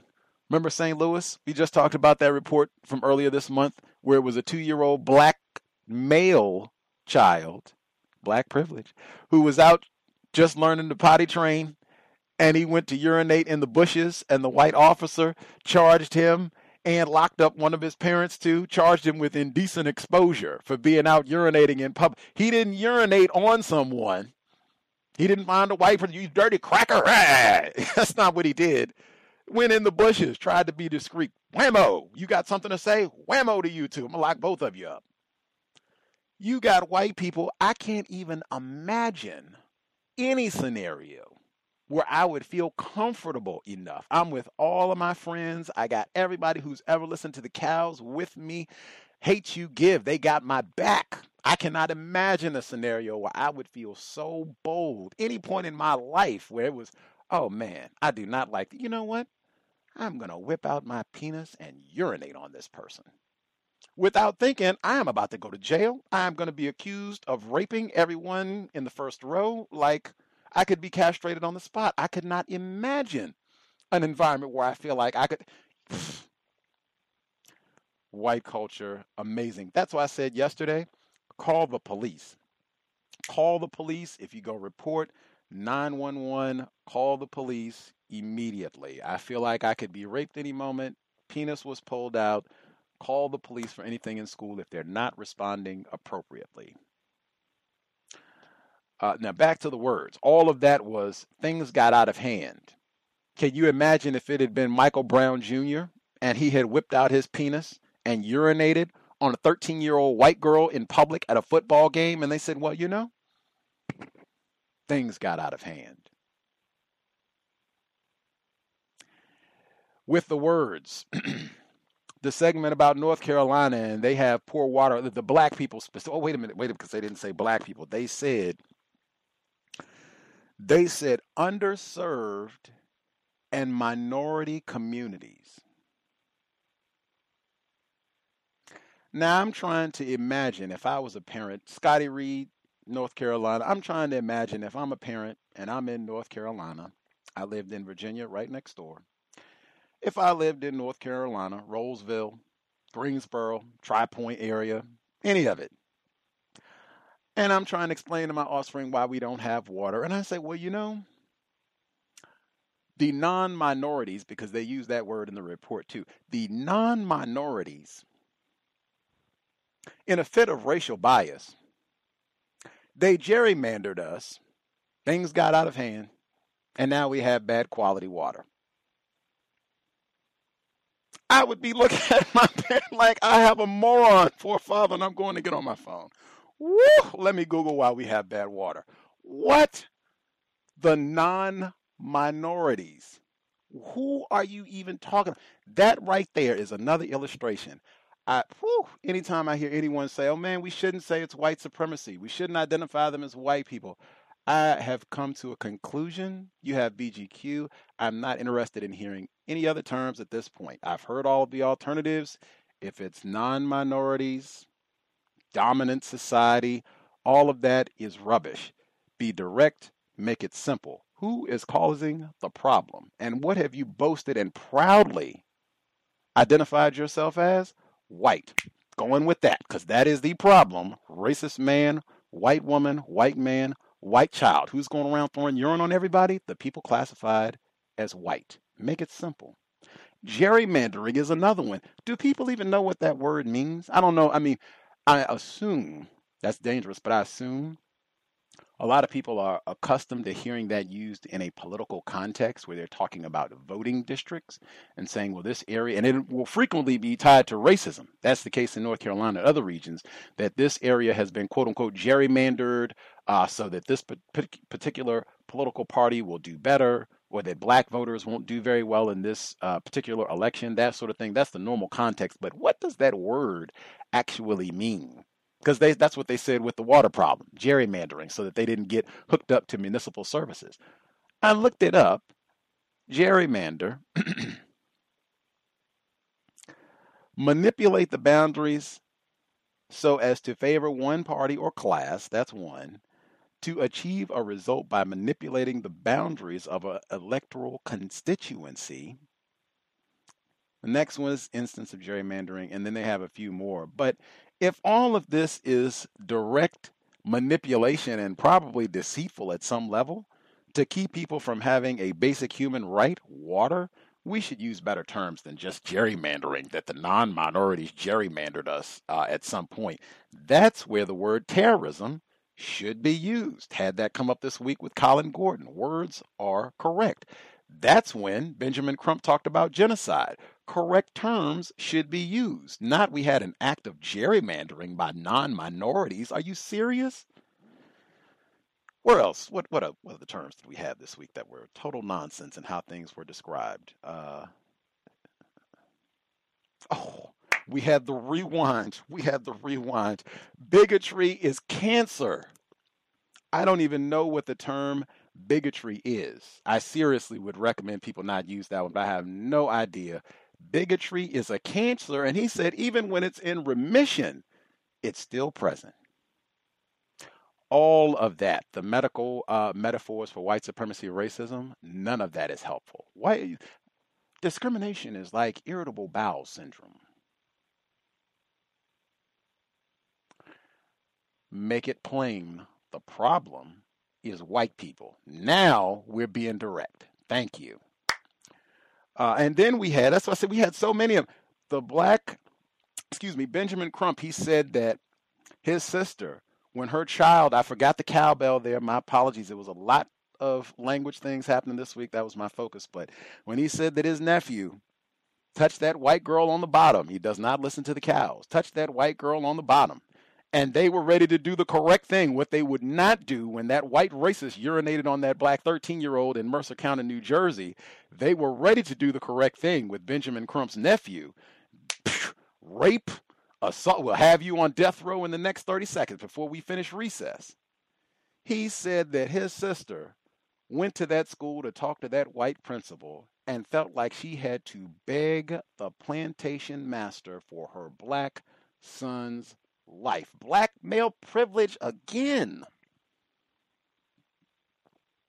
That was the only one that I thought that is acceptable because that is the truth. We are still on the plantation. That's the way that I describe, describe the city of Seattle every time. Not that I'm in the best city, I'm in the best plantation. That is not a metaphor. That is an accurate description for the system of white supremacy. She was that was the only one that I said, that is correct. No metaphor there. I had to beg the plantation master for her black son's life. Context of white supremacy. So, after all of that, if we could not use metaphors for this one broadcast, racists do that all the time. A white racist will piss on your daughter and they will say, well, things got out of hand. Frequently, they will compare two things and say, these are identical. Frequently, they are not. That is master deception, white supremacy, racism. Victims of racism, myself included, we have been exposed to this misconduct, racism, for centuries, and so many of us have been adversely impacted. Sometimes we're still learning, we haven't come to a conclusion. We will substitute an analogy, comparison of some sort for logic. Frequently, that just contributes more confusion. If we could be direct exact about what it is that we want to say, that would be appreciated. I will prompt about the metaphors. You just heard a lengthy list of why. We don't want to be talking about white supremacy racism and then be reduced to articulating that as things got out of hand. Or even worse, the non minorities got out of hand. They gerrymandered us again. The number is 605 313 5164. The code 564 943 pound. Press star 6 1 if you would like to participate. First few folks who dialed in, if you have uh, comments to share, line should be open. Proceed. Can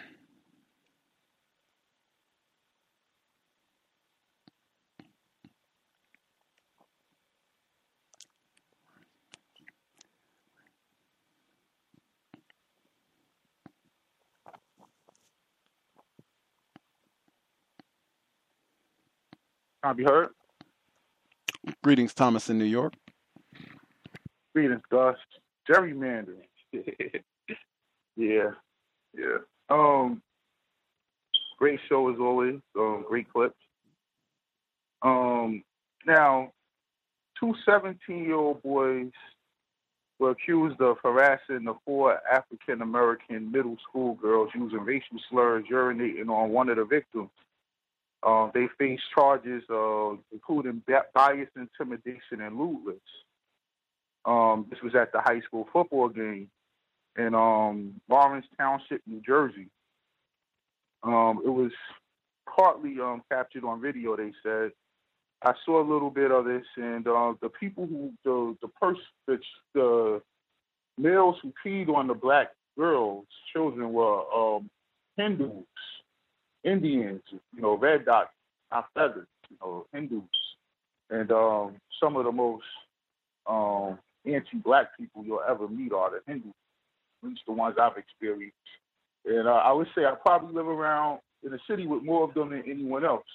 Um, but terrible people, um, and of course, white people are treating this like these are two white kids that did this, not um, you know, not like they're gonna um, really punish them any differently than they'll punish um, white children. It's not called any sex act because they pull their penises out on these little girls. And they're 17, which um, is one year away from being a child as an adult. And these children, um, little girls, I believe, were sophomores. So, um, but either way, they're just being charged with a bias, um, some bias, you know, intimidation and lewdness, which is, you know, means nothing, a misdemeanor.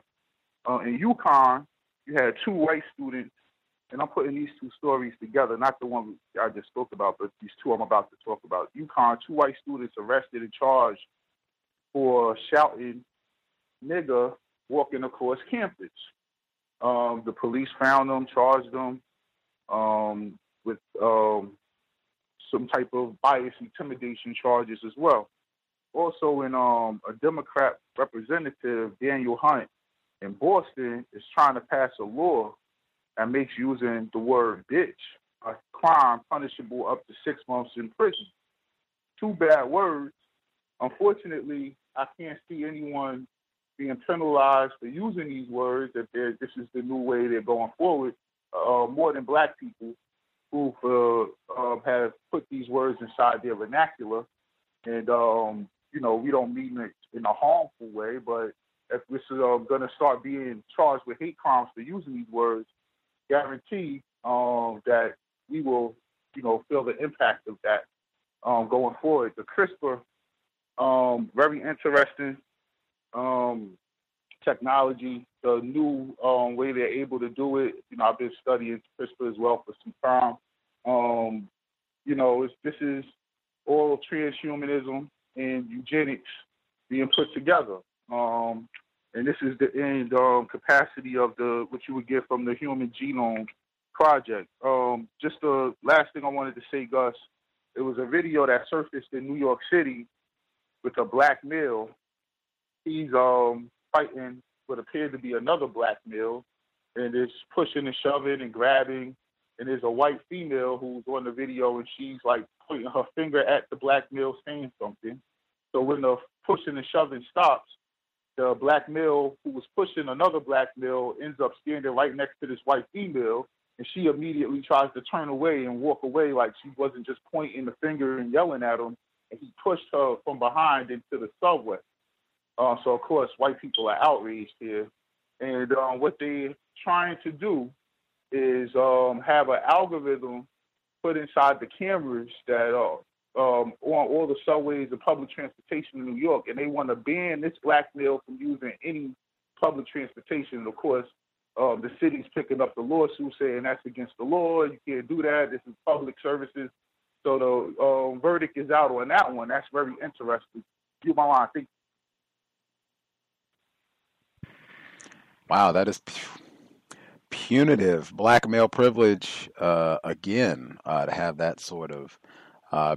That's why uh, Mr. Fuller said, you know, just try to be as careful as you can. White women, white men practice white supremacy, racism. Uh, just try to be as careful as you can and try to avoid uh, any sort of confrontations uh, with whites while you're out in public. Uh, certainly not saying you, you know, instigated anything. Most of the time, that's not the case. But even if they start something, getting your nerves, if it is an option, Sometimes it isn't, but if it is an option, just try to get away if you can, uh, because it's so dead. That's why you have that whole broadcast. Uh, whites can ruin your life in five minutes. Uh, just something so simple can escalate and they're going to have support. They're going to have other whites who come and help them uh, practice racism before, during, after the fact. We talked about that with the Moores Ford uh, Bridge lynching. You'll have accomplices even after the incident is over. So just under the system, uh, try as best you can. Uh, if you can exit, get out of that situation. If you can flee, try to see if you can. Uh, things can escalate and go bad very, very quickly, especially once other racists get involved. Uh, let's see. Other folks, uh, if you have comments, questions to share, line should be open. Star six one if you have thoughts to share.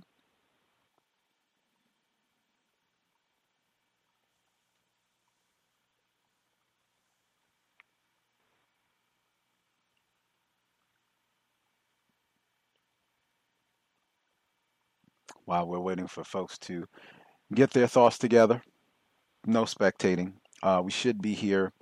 Uh, one, if folks would like to volunteer, cannot believe I forgot to say that at the beginning. Uh, we have folks uh, who have a little free time. We just started Paul Robeson's, uh, or Gerald Horne's, excuse me, Dr. Gerald Horne's biography on Paul Robeson. Uh, we just started on Thursday. It is not a lengthy book. We will not be on it very long. I think uh, there should be a max of maybe hmm, five to six sessions, I think, total. We've already done one.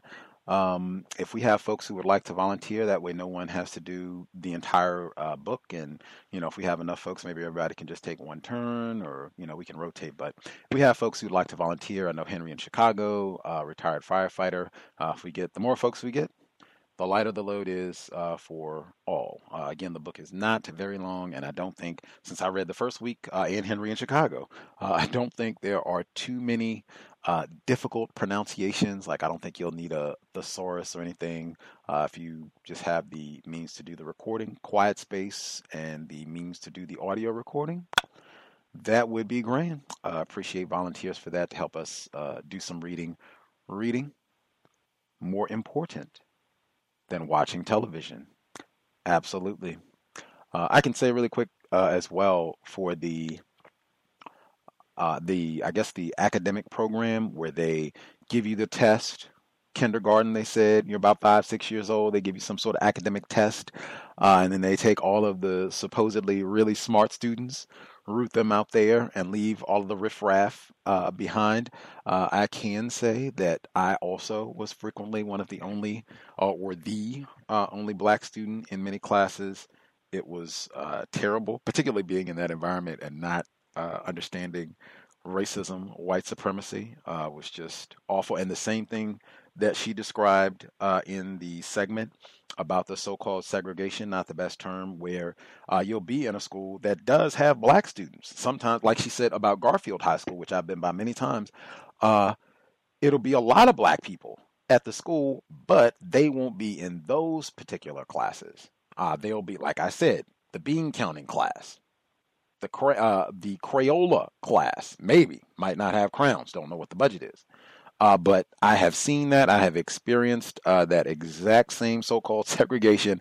They are experts. We had that program. Uh, Stuart Buck, uh, his book uh, "Acting White," uh, where he talked about the exact same thing. where he said Brown versus Board of Education. that was one response.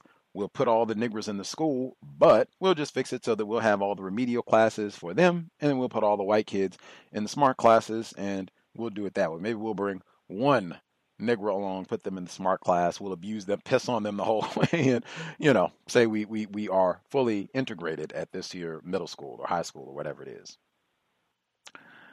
Anywho, uh 605-313-5164, the code 564943 pound. Press star six one if you would like to partic- participate. Uh, I did forget uh, one more thing as well.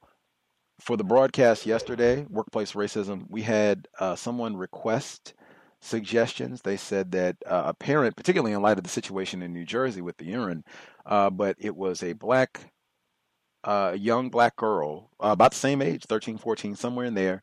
And she said that it was about the same thing, except it was a white student who was going around harassing uh, female students, pulling up their shirt, and that sort of thing. The school wasn't taking it seriously. What would you recommend? Uh, I think I and some others said call the police, make a police report. If you're a parent, you contact enforcement officials. They will, uh, the school officials sometimes will start to be more aggressive in handling the situation and dealing with the problem if they've been very lax in doing so before. Uh, but go to the police immediately. That uh, is sexual assault, uh, pulling up someone's clothes at that age, 14, 15, even if it's younger, but certainly 14, 15. We're talking about high school students. Like, come on, call the police. Uh, if we have parents who have any thoughts on how they would deal with that, uh, if there was a, a, student in the school uh, who was harassing uh, a male student at the school, harassing sexually female students, and nothing was being done about it, how would you handle it? What would you tell your offspring? That would be good to hear from parents. Other folks who dialed in with a hand up, line should be open. Proceed.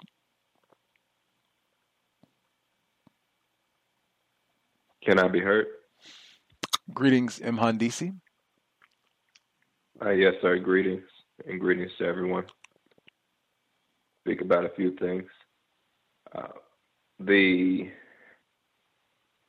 workplace racism. Um, yesterday, I was asked what is a real estate broker, and I think perhaps the question more was what is a realtor, and so a real estate broker is a realtor who's had a little more experience and's had their um, experience signed off by their current broker.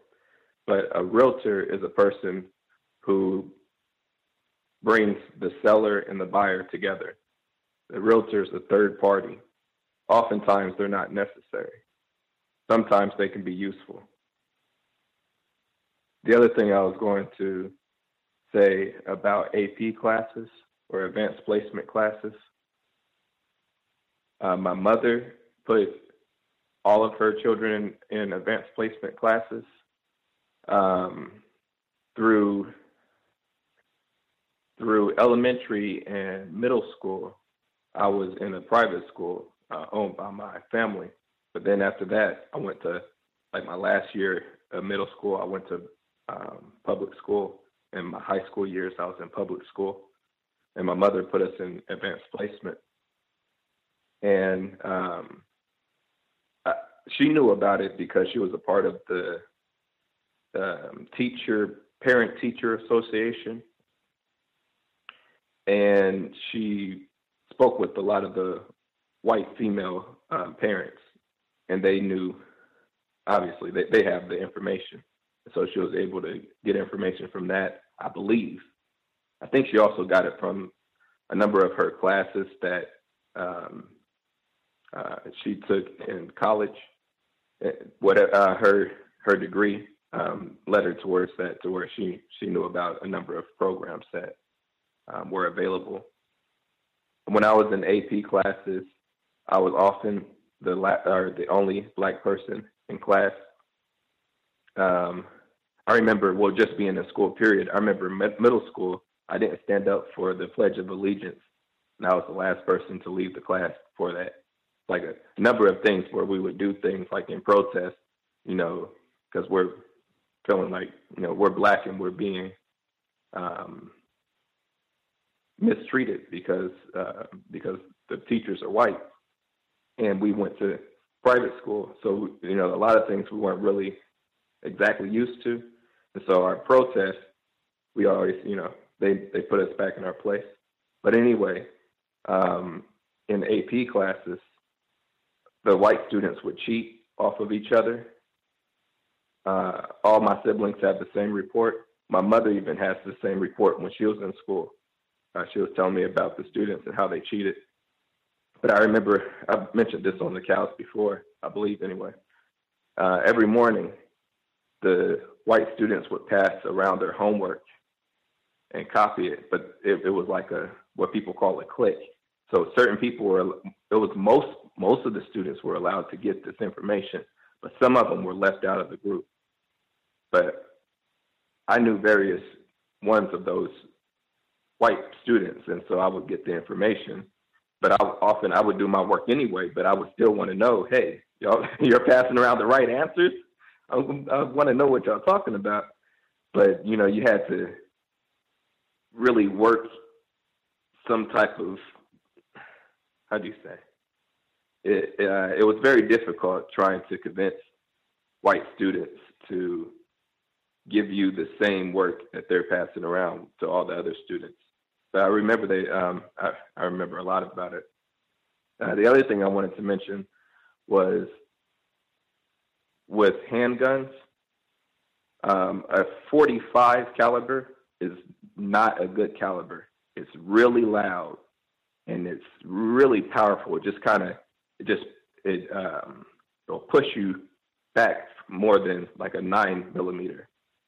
And it's ridiculously loud. And it doesn't make a whole bunch of a difference when it impacts the target. Um, nine millimeter is better. And the Indian, East Indians claiming to be white or acting like they're white. I was working at a Mexican restaurant owned by an East Indian, which is kind of funny to me. But he um, and he his color was a little bit lighter than Obama, and he was telling me all through school, all the way up until like high school, he thought he was a white person, and he would hang out with the white people and wear their clothes, you know, white, quote unquote, white clothing and, and act like them and everything. But then once he got to high school, um, they made it clear to him that he was not a white person. And that was, that was interesting. But he had a whole lot of what people would call bias or racism against uh, black people, you know, when we would speak. Um, he was an engineer, so we had a lot to speak about but it would still eventually get to to the point where you know it, it was racism, and I would explain to him um, just my views on racism, and you know we would continue our conversations. Um, if there's anything else I have to add, I'll add it later. Thank you. Much obliged, M. DC. Thank you for sharing the non minorities, they will let you know, oh no, you are a minority. They will let you know. Uh, and that withholding information, see that there pattern? Consistent. The Moores Ford Bridge lynching, withholding information. Can't find out who did this killing. Elementary school or middle school.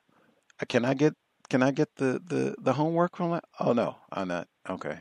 like uh, withholding information and that cheating is rampant like that is the system of racism white supremacy deception uh, that's the whole uh, college admission scandal that they got right now i mean that's through and through uh, in the system of racism white supremacy lies and deception uh, other folks that uh, we have missed completely uh, if you have commentary to share proceed can i be heard Greetings, retired firefighter. Greetings, Gus. Greetings, everyone. I'm reporting from the quote unquote state of Oklahoma. Um, I missed the program uh, last night. I guess I got mixed up with the time difference. Still thinking that I was in uh, quote unquote uh, the place called Miami Gardens.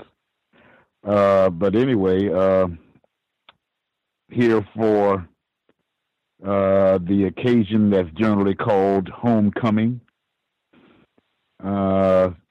Really is only about my third or fourth time uh, returning to the state of Oklahoma since I graduated undergrad uh, in 1979 interesting uh, stay.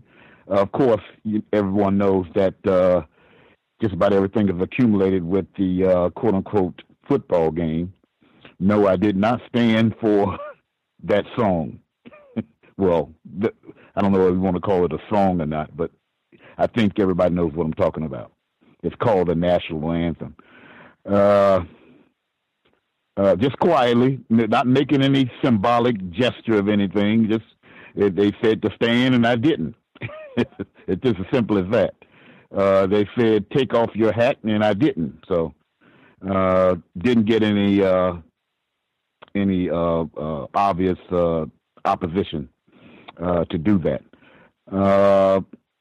Interesting observations that I made. Uh, uh, too much negative activity with fraternities and sororities. Uh, compartment, compartmentalizing uh, to the unnecessary point. Uh, just about all of these organizations are literally uh, claiming to do the same thing. So why is why is it so essential to have these different names and and different colors that they represent, and everybody is black, quote unquote. Uh, there is I, I heard a, almost some boasting about the the uh, advent of joining one of these organizations and people and people will get you into certain things like a job. Well, I can I can state for myself personally, historical wise, it wasn't nobody uh, in Omega Psi Phi that got me a job with the fire department, or when I was teaching, or anything like that. I can tell you on that. Matter of fact, it wasn't even anybody that was a member of Omega Psi Phi on the fire department except for me uh, in itself. So that's not really a reality, eh, which is one of these uh, organizations' main bragging points. Uh, but constructive wise, uh, I did engage in exchanging views on racism, white supremacy with several several people uh, that were younger than myself were basically almost the whole game. I talked with a uh, young black male who was 40 years old, who also was a former graduate from Detroit, Michigan. Uh, that uh, hopefully he is listening to the program. I described the program, uh, the cows in itself, and informed him of what we generally uh, do uh, and the advent that the host uh, actually does a means of inviting white people who are quote unquote who claim to be experts, uh, college professors on the program, and he was uh, interested enough to want to try to with him and his wife to pay attention to it. He said, so I gave him the uh, the means to be able to do that and hopefully he would tune into, and hopefully he may be even tuning tuning into it now. Uh, so uh, that is big. I even had a conversation with a ex girlfriend that I had in college, uh, where talked about race and, and why she was important is because she grew up in the Greenwood section of Tulsa, Oklahoma, and I expressed to her on how I had never heard about the Tulsa that Tulsa incident until after I left from undergraduate college. And she mentioned about some relatives that had property that was destroyed due to that incident in Greenwood, the Greenwood section of Tulsa, Oklahoma. And that's my report. Thanks everybody for listening. Much obliged, retired firefighter. Mr. Fuller did say he uh, native of uh, Muskogee, Oklahoma. Muskogee, yes. He mm-hmm. did say that they did not discuss his family and the black people that he grew up around. They did not discuss the Tulsa incident of white terrorism. Maybe that was uh, gerrymandering by non-minorities too. but Mr. Uh, Fuller knew my head coach too.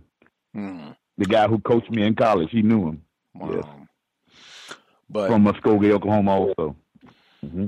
He said, "Yeah, you know, they didn't talk about it, so I'm not surprised to hear that you didn't hear anything about it there. Uh, that is pretty typical uh, in the system, uh, but much obliged for the promotion. Uh, hope it is worthy of the folks' time and energy if they choose to listen in. But that is right out of the code book. Speaking of Mr. Fuller, constructive uses of time and energy, exchanging views. Uh, and in fact, that happened uh, to me today. I was talking." Uh, with a black uh, female. I went to yoga. Take class, get a little exercise, great. Self care.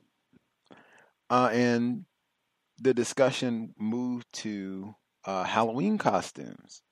And, you know, I'm not, if anybody here is participating, you know, I don't think that's on the list of constructive use of uh, time and energy, participation in holidays. And I was even thinking about that, like, man, like to have to invest time and energy talking about Halloween decor. Like we have Benjamin Crump is saying genocide, and we're talking about, you know, what what sort of uh, get up you're gonna have for this one evening, like for one one event, one Halloween get up, and then you know November comes and it's on to the next. We got to get ready to get that turkey together. I mean, time and energy is so critical. Uh, racists they do an extraordinary job of they waste our time. They do a lot of that, buckets of words, and a lot of other ways they waste our time. Uh, and then they take our time and invest it in things that support the system of racism uh, and or out and out foolishness uh, halloween costumes that type of thing we got problems time and energy is important not finite other folks that we have not heard from uh, at all uh, if you have comments suggestions questions to share proceed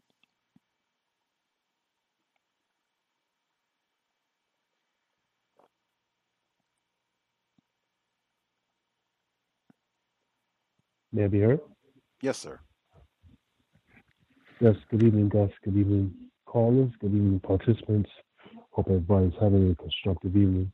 Um, Gus, I'm curious, had you had opportunity or occasion to discuss an article that was recently published in the Washington Post um, on workplace racism? I wasn't able to tune in yesterday about AI face AI face scan deciding whether or not you decide a job by Drew Harwell from the October 24, 2019. I did not discuss that particular report. I'll try to access it now. What's the title again? AI face scans are deciding whether you deserve a job written by Drew Harwell, um, published on October 24th, 2019. I found it quite fascinating because it, it has a lot of implications in um, in the in the context of white supremacy, from my from my view. And like I said, I, I think like I said, everybody should at least um, have a moment to check that out when they when they have opportunity. And it, it, it has a you know not just in workplace racism, but as a um, as a um, you know te- technological aspects of the refinement. And I think um, Thomas would probably be interested in that as well.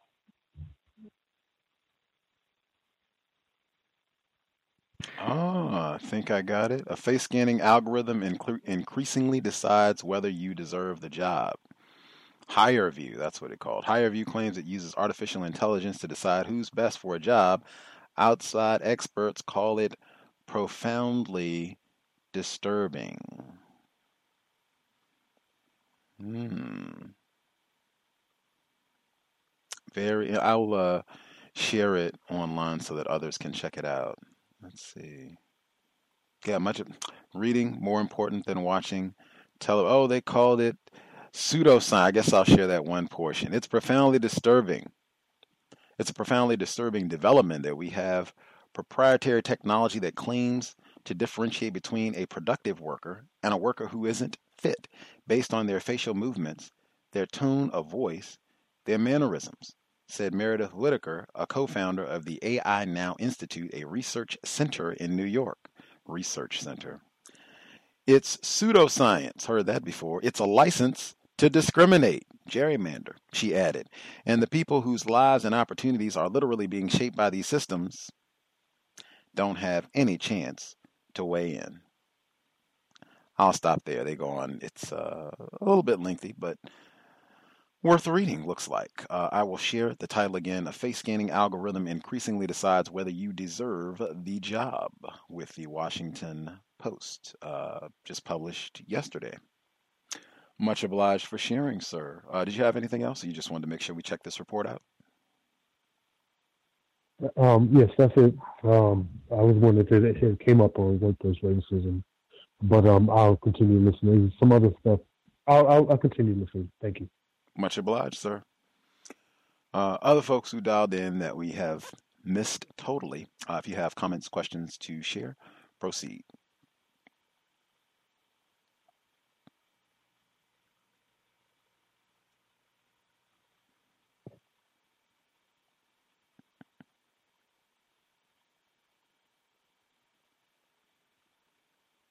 Right on. While folks are getting their thoughts together, number again 605 313 5164, the code 564943 pound. Press star 6 1 if you would like to participate. Uh, if we do have parents, you have thought what if I tell or what do I tell my child? You know, if it looks like something's going to go down, what do I want them to do? Leave, blah blah blah. Call me, whatever it is. Uh, what would you be doing? Your daughter comes home, son comes home and says, "Oh yeah, they got this guy, uh, student at school, and uh, he's going around lifting up uh, some of the female students' clothing and you know saying uh, inappropriate things, sexual things, and you know the teachers, the administrators know, but they're not doing anything. He's not being taken out of class. He hasn't been suspended or anything. He's still hanging out doing the same thing. Uh, if you are a parent, uh, that would be good. Again, I am not a parent, but my view, call the police uh, for anything that is a crime. Someone would be arrested for doing that. Someone should be arrested for doing that. Call the police. That would be my view. That tends to get the school to behave correctly. Not always, but can. And again, uh, Miss Jefferson, the situation in Texas, you know, calling the police can be a hazard in and of itself. Uh, folks still spectating, or other folks have comments, questions they want to share?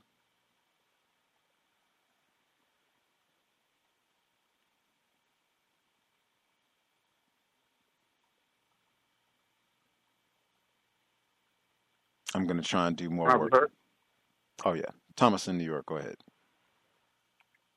Yeah, definitely call the police because I would I would I would imagine um, the average male on this line, if that was happening and it happened to their daughter, you'll be putting yourself in a much worse situation because you're gonna go and try to handle that on your own. So um, if they're doing it to other people, you know, call the police. You know, if you have a daughter in that school, and you tell your son stay the heck away from him because you know um, change some uh, when people are able to get away with behavior it becomes contagious. You know, they all take advantage of that, as we see with white supremacy. You know, if they, if they, if they weren't able to get away with it, it would they wouldn't be doing it. Um, there's an article in the Gateway Pundit. Uh, it's titled "Hmm, Transgender Model Files Police Report After Being Denied a Porn Job Due to Her Penis." Um, goes on to say this lady Via, who transitioned two to three times back and forth from man to woman, believes it's her right to cast and be cast in a porn production. Uh, to make a long story short, a male, a man, a white man, um, and this white man who is a transgender but didn't have the surgery but was online acting, I guess, posing as if they did have the surgery. So a, a, a man reached out and said, "Hey, I'm a porn producer. I want to do a movie with you." And um, I guess exposed the fact that you know you have a fake vagina, and when it was time to do the movie and they took off their clothes, they still had their penis. So the guy says, "Hey, I didn't, you know, come here to do a movie with a, a male trainee. I thought you were, uh, you know, you were didn't have that equipment anymore. So he canceled the photo shoot, and she he is suing him now, saying that he has been discriminated against due to the fact that he has his penis still. But then the police report, the only reason why I brought this up on the cow, um, he writes, um, when the man discovered that Via has made this, that had male sexual organs, he broke the contract, saying he would not work with us because she still had a cop. Via said, and this is in the report, I'm reporting this as a hate crime. It is like calling someone who is black the N word. It doesn't matter if that if I have a cop or not. So she's using in her defense, and this is in England, uh, but sort of like a, a civil rights type offense, like what Mr. Crump or someone would be, you know, doing. And I just feel like this is the next level of um, white supremacy, more confusion. I mean, you could go from being a man one day to a woman the next day to a man the next day, and then they tell them that they could use the bathroom they want to now. So um, it, it kind of Gus. Remember Rachel Dolezal? You know, um, she's posing herself as a black woman, but any day she could go back to be a white woman. I mean, it's just hey, I'm not gonna tan that much. I'm gonna I'm gonna go back to my white life, and you know, it, it's sort of like that. You know, it's like you could just go back and forth. You know, um, but very interesting story because I think Mr. Fuller says the next step, the LGBT thing, will change all of um uh, how we look at racism, white supremacy.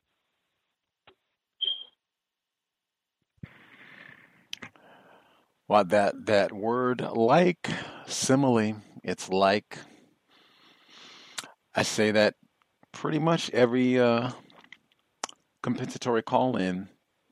Be mindful when they make those analogies and comparisons uh, that frequently it is inaccurate, uh, part of major deception, uh, and that is standard operating procedure worldwide. White saying that they are a victim somehow, that they have been uh, mistreated, and they will use the most aggressive uh, language, sometimes the most dramatic uh, and hyperbolic language possible. The example you just heard is like, you're calling me a nigger.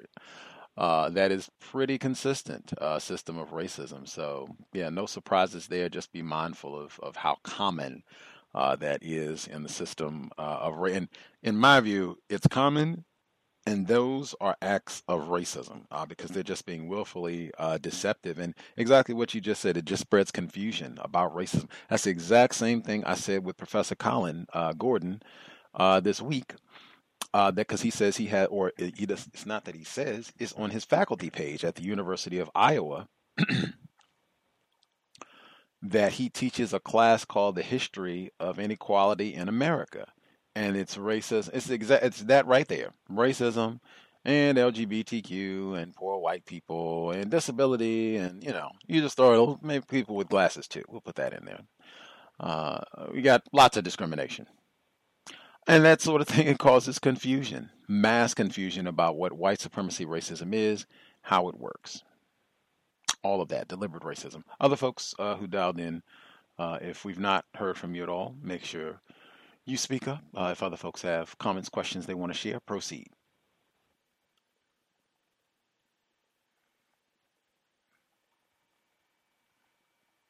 Yes, can I be heard? Retired firefighter. Yes, the, the, I think one of the one of the uh, means of uh, anti-sexual LGBT um, uh, behavior is uh, so powerful is because it's quite flexible. It's a flexible weapon, meaning that the racist white supremacists can can adapt it and change it at their will uh, to be able to fit whatever uh, issue that they want to make problematic. Uh, they can do that. Um, I've been noticing that recently.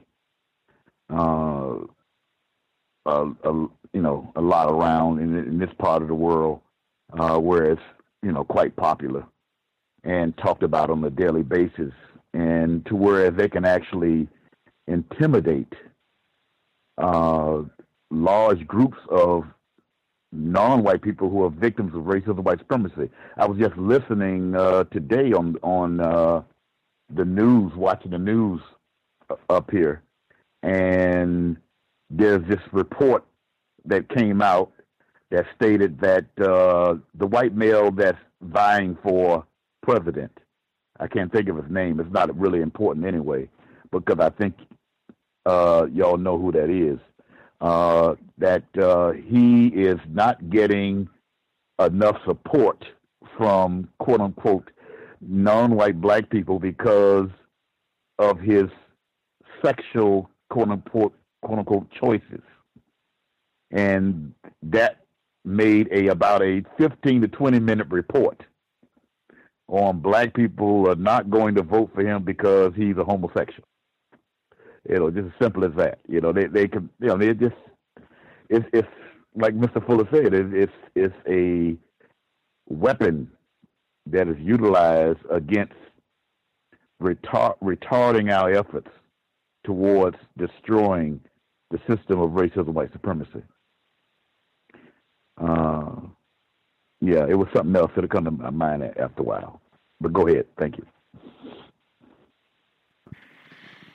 Much obliged. Uh, the white woman who was talking about CRISPR and racism, she kept saying context. Uh, Francois Baylis, B A Y L I S, and her book is Altered Inheritance, CRISPR, and the Ethics of Human Genome Editing. Uh, might be worth checking out. Might even see if we can get her to be a guest on the program. I think Dr. Welsing would have definitely said, "Oh yeah, you should talk to her." like, uh, see if we can get her on. But "Altered Inheritance" is the name of her book. Uh, Francois Baylis looks like a woman who would be classified as white, and I think she's in Canada. So, global system always great to uh, keep your literature with that global perspective in mind. Uh, other folks, uh, thoughts, questions. Uh, again, parents shouldn't be spectating. If you have suggestions you would share with your offspring. Uh, one more thing, Gus. Uh, it goes in line with CRISPR, and there's an article this week. Um, it's in the Activist Post, uh, activistpost.com or .net. Very good news site, um, but it's linked in um, BM, B, it's called the BMI or BCI. Um, want to research on it, it's called the brain machine interface or brain computer interface, which um, is something that can be inserted into your brain as young as a small child, but it will make you uh, extremely advanced in learning and um, able to do other things um, as far as merging with the technologies that we all use every day um, to make it more efficient and um, the, this article um, it links it to the eugenic and the transhumanist um, experiments. It, it kind of um, goes through where where this all started and who invented it. But in the article, it mentions that um, one of the major reasons they got research from the Ford Foundation and the Rockefeller Foundation and others to do this project was because of the civil unrest in the black communities in the 60s, and it um they wanted to create a brain interface that would make that would render people um pretty much um from being mad to being um you know confused or you know stop stop protesting instantly, just drop your drop your your sign and walk away. Um, and that was one of the major reasons why they got billions of dollars of research for this. And um, they experimented on this on several black males during this time period um, to with these brain machines, you know, computers. And back then, this was a surgery where they would have to actually go into your brain and put the electrodes on there. It's not like the non-invasive surgeries that they're planning on doing. Um, but um, this technology uh, coming full circle to today um, is um, um, Neuralink, which is Elon Musk, and um, Zuckerberg Facebook, which is both putting out a product next year. Uh, first implants that for people to actually put on their brains, and um, they're telling people with money that sort of like the CRISPR, you know, get your genes all situated so you'll never get sick and never get a disease, and then put this on your baby's brain, and he'll be so much far far advanced than these um, lowly people from the poor poor areas, you know, black people that you know they won't never be able to compete um, um, mentally um, but just uh, in line with the CRISPR, they have this other technology to enhance the brain that's also coming out. Refinements, always the refinements. Some of that is discussed in uh, Altered Inheritance. Uh, I didn't play the entire clip, but again, maybe we'll see if we can uh, we can get Miss uh, Baylis uh, on the broadcast. Uh, also, if folks had any thoughts on the segment that talked about the rising rates of suicide for black teens, thought that was significant uh, for the week. I think Dr. Welsing probably would have had a thought or two to share on that as well. Uh, the number again, 605 313 5164. The code 564943 pound. Press star 6 1 if you would like to participate. Can I be heard? Yes, sir. On the advent of the uh, heightening uh, numbers of suicide, uh, it's especially high with black males. Uh, I kind of like have seen it coming, getting wor- well, not coming, but getting worse and worse over the years. The potential, even the potential standpoint, because you know, from my workings with uh, young black males uh, in sports, the sport of football, uh, it's like a I don't care about it if they, if they get angry about something. I don't care about anything. I'll just do whatever, you know, without thinking, that sort of thing uh, and it's a it's it's basically it's a, a result of the conditions from where they come from, which is of course induced by the global system of racism, white supremacy. I've even heard a report that there is a rather alarming rate with black children as young as six years old, uh, and also uh, the weaponry uh, there's more easy access to uh, for that to happen, for someone to make a rational decision. Uh, and the gun is a few feet away from them in the apartment or house where they reside at. Uh, so I can see how that possibility uh, can take place with the condition plus the means to accomplish the task. Uh, I was a witness to several of them during my career as a firefighter, as far as going on the call. Uh, and and I'm talking about in the in the 80s and the 90s, uh, where that took place. Matter of fact, it was a it was a uh, non-white black male that actually planned uh, on where he was going to shoot himself at. Uh, he, but he wasn't uh, he wasn't successful because he didn't know exactly uh, that the heart is is kind of like wedges more on close to the left side of your chest, and he uh, actually uh, missed the mark. Uh, thankfully. You know, but when you go on those calls, you really don't know the full aftermath of the person or anything like that. It's just a professional routine thing that you uh, have encountered with a particular stranger, a strange person. Uh, and that part of the story we did have understanding of. But yeah, I, I can see that happening and and unfortunately getting worse.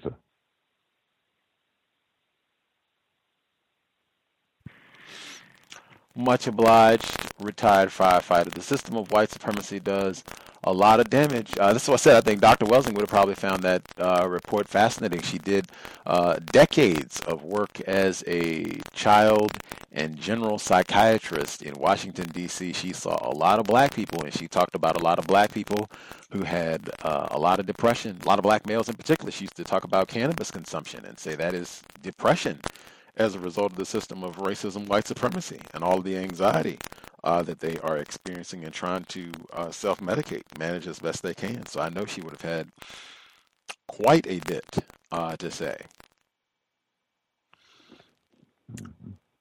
Uh, other folks who dialed in, uh, if there are folks we missed totally, make sure you speak up. If others, uh, if you have other questions, thoughts you would like to share, proceed.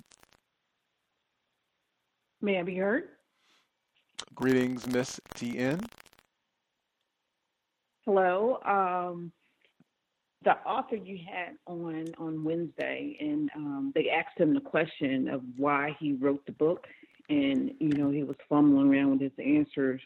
But the only thing I could think of when they asked that question was Neely Fuller when he said uh, that white people do stuff for fun, glory, and materialistic gain. That's you know that was the answer that uh, he should have gave, as opposed to the one that he did give. Um, it's been over, I'll, I'll say a month ago. Um, I was traveling to see my, my parents in another state and um, was pulled over for speeding. And uh, when I the cop he came to the the window and he asked, you know, standard uh, to see uh, my driver's license and insurance, and he he did that, and uh, he went uh, I guess, back to the car to run my information, and then he came back to the car and he asked me. He said, um, "Do you have any um, anything illegal in the car, or do you have any weapons in the car?" And I said, "No, I do not have anything illegal in the car," and I left it at that. Thanks.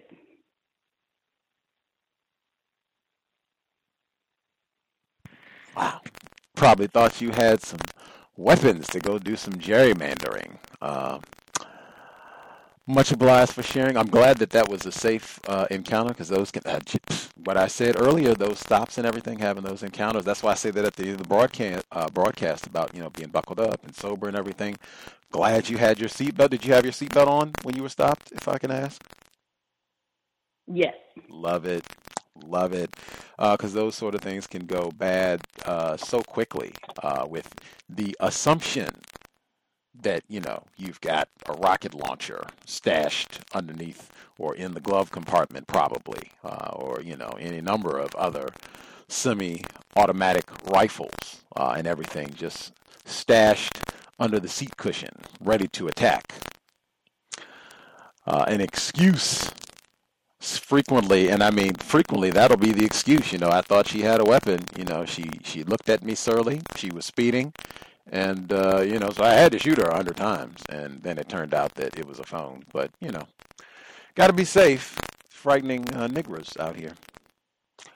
Uh, but I'm glad you were able to get through the uh, experience safely stop for speeding. That is, look. That's why I said at the end they are looking for a reason to stop black. Oh, it looks like I think she was going 65 and a 64, or she didn't have a seatbelt on, or anything. That is the environment that we're in. Just try to minimize as best we can. That is exactly why the program ends as it does. Axe, my goodness. I, they have freaking axe. Somebody mentioned that on a program some time ago uh, that they had uh, that they were with white friends, quote unquote, and they were participating in axe throwing. And I hadn't seen or heard that before. And then lo and behold, they have axe throwing here in Seattle now. I have never been and do not anticipate going. I wouldn't feel safe in such an environment. Uh, but wow, axe throwing. They do have that as a recreational activity with alcohol, no less. You can drink a beer and throw an axe. Uh, other folks have uh, comments, questions to add. May I be heard? Greetings, caller in Florida. Yes, sir. Thank you very much, sir. Greetings to Gus, the host, the listeners and callers. Um, that one incident where I guess it was at a, uh, a, football game or a homecoming game, and I did hear the terms uh, I guess the the victim of racism was hurt and confused. That's interesting. They use the term confused. Uh, it's like they definitely know how we're being traumatized and uh, whether it looks like what they said it was a Indian American or Indian Americans. Definitely is uh, going according to the system of white supremacy's programming and how uh, people react to the term black, and black people are being horribly mistreated worldwide. Uh, and I noticed the term, uh, the sentence was used. Some would call, I think it says, some would call bias incident. They're calling it a bias incident. Um, definitely, I agree with we need more accuracy in terms. Uh, there was another segment I saw earlier this week. It was a white man speaking about uh, the victim of racism, Elijah Cummings. Uh, he said something about that people were saying that he had an unexpected relationship or unexpected friendship. My, sorry about that, friendship. Uh, and he says that he wouldn't call it an unexpected friendship. Um, and then he said some other terms, but it's, it, it was confusing because he opened up saying that other people were calling it unexpected. And then he says something saying that it wasn't. And then he ends his comment saying that, well, I think this country would be a lot better if we had more of these unexpected friendships. So just a bunch of confusion there. Um, and one last thing is uh, there was an article that was uh, out, and then there was a commercial about this article about saying that uh, men can now get periods and periods. It's a company called Thinx, uh, T H I N X, and they now they have this advertisement going on. I guess trying to market underwear for periods for males.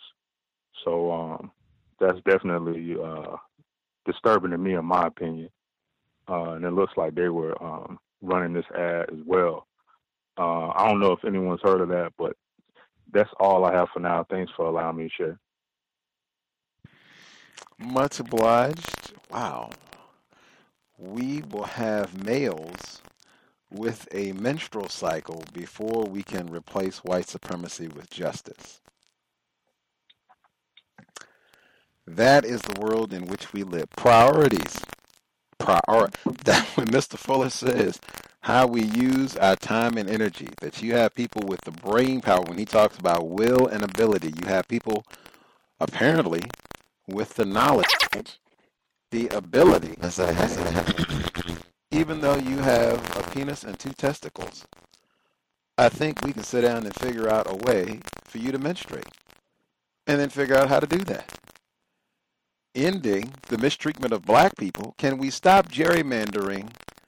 Can we get the non minorities to stop gerrymandering and practicing incidents of racial bias?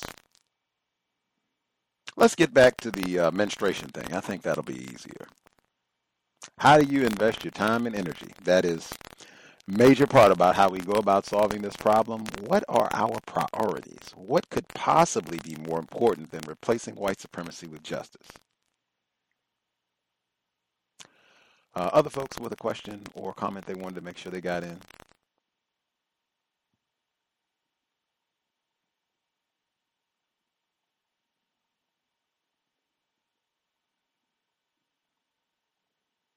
Yeah, be heard. Uh, greetings, Ivy. Greetings, Gus. Uh, there's a lot of distortion in your line again. I heard a little bit of it. Uh, let's see. Is am I being heard? That's better. Okay, great, great. Yeah. Okay. Um, I wanted to bring up about uh, you know, I've heard, uh, I hear all the time actually about just people saying that you know black people should, you know, they should come out of, they should come out of um, entertainment and sports and all these different things um, for a number of different reasons. One of them being, you know, that there's you know compromises that you have to make um, in terms of complying with races and things of that nature um, to be in those fields. But my question is, where are you going to go where that's not the case? Um, nobody is even telling, you know, doctors, black doctors, for an example, to come out of the medical field because doctors are not about, um, they're not about helping people. They're about harming people, and they're about keeping people in the hospital, keeping people as patients. Um, and of course, the, the victims of white supremacy, they are just, um, you know, complying with racist because that's racist uh, design. Um, and then people talk about how, you know, you know, you may be just an athlete or just a singer or just a, just a this or just a that. Um, but I never hear people talk about how you're just a mailman or you're just a sec- secretary or anything like that. It's like the people who talk like that, they're the ones who chose to label people by their vo- vocation because people's vocation is not the only thing that they do. That's something that they may do eight or more hours a day. Um, but and that's also the way that they choose to characterize um, people's jobs for example, because you don't have to characterize it as just uh, an athlete or whatever the case may be. You could also say, you know, that entertainers, for example, that they put smiles on people's face because they do. They they play games and they make people laugh and all types of things like that. Like games are fun, and so they help people to have fun and things of that nature. But you you you discourage people from certain fields because they're associated with black people and that's why you don't discourage people from, say, the medical field, as I just mentioned, because that's not associated with black people.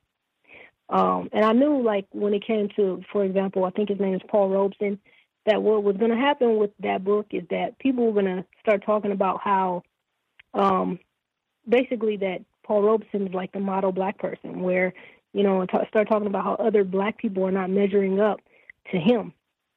Um, and another thing, the last thing that I want to say is that you know, another reason people talk about, you know, don't go into, you know, sports or entertainment or whatever the case may be because the percentages of, you know, black people in those fields are so low. Well, the percentages of, of, of, of black people as doctors, black people in law, black people in technology, including STEM, black people in engineering, is even less. It's like half the amount. Like the percentages for the arts and things of that nature is like 7%, 10%, 13%, 11% when you talk about doctors and law and things of that nature, you're talking five percent, um, four. Um, um, technology is um, how can I put it? It is it is comparable where it's like you know nine nine percent, but the point is it's still very low as well. So ultimately, if you're black, you're not likely to get into a job where you're making a living wage. Black people don't make a living wage collectively. So ultimately, if a person wants to pursue sports or they want to pursue entertainment or whatever job that they want to pursue that, you know what I mean, that will make them make money, I'm not talking about selling drugs or anything like that, then they should go ahead and they should pursue that if that's something that they want to do because ultimately what they need to do is they need to support themselves and and not you know be worried about all of these other things because the the comparisons they're just not um, they're just not legitimate. And the the reasons that people give to try to discourage black people from certain fields, they are they are also not legitimate. And usually they're only doing that again because these fields are associated with black people. And that was it. I'll mute my line. Thanks everyone. Thanks Gus.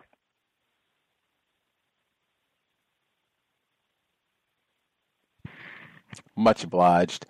Ivy, I'm gonna have to be mindful of that to see if that happens in the book. That are you saying that you think that idea will be expressed in the book, or uh, people might interpret it that way? Uh, that wow, this Paul Robeson guy, look at him, look at all the things that he accomplished. The rest of us are just lazy uh, in comparison to like, or do you think that that sort of, that that will be like directly, like explicitly suggested from the text?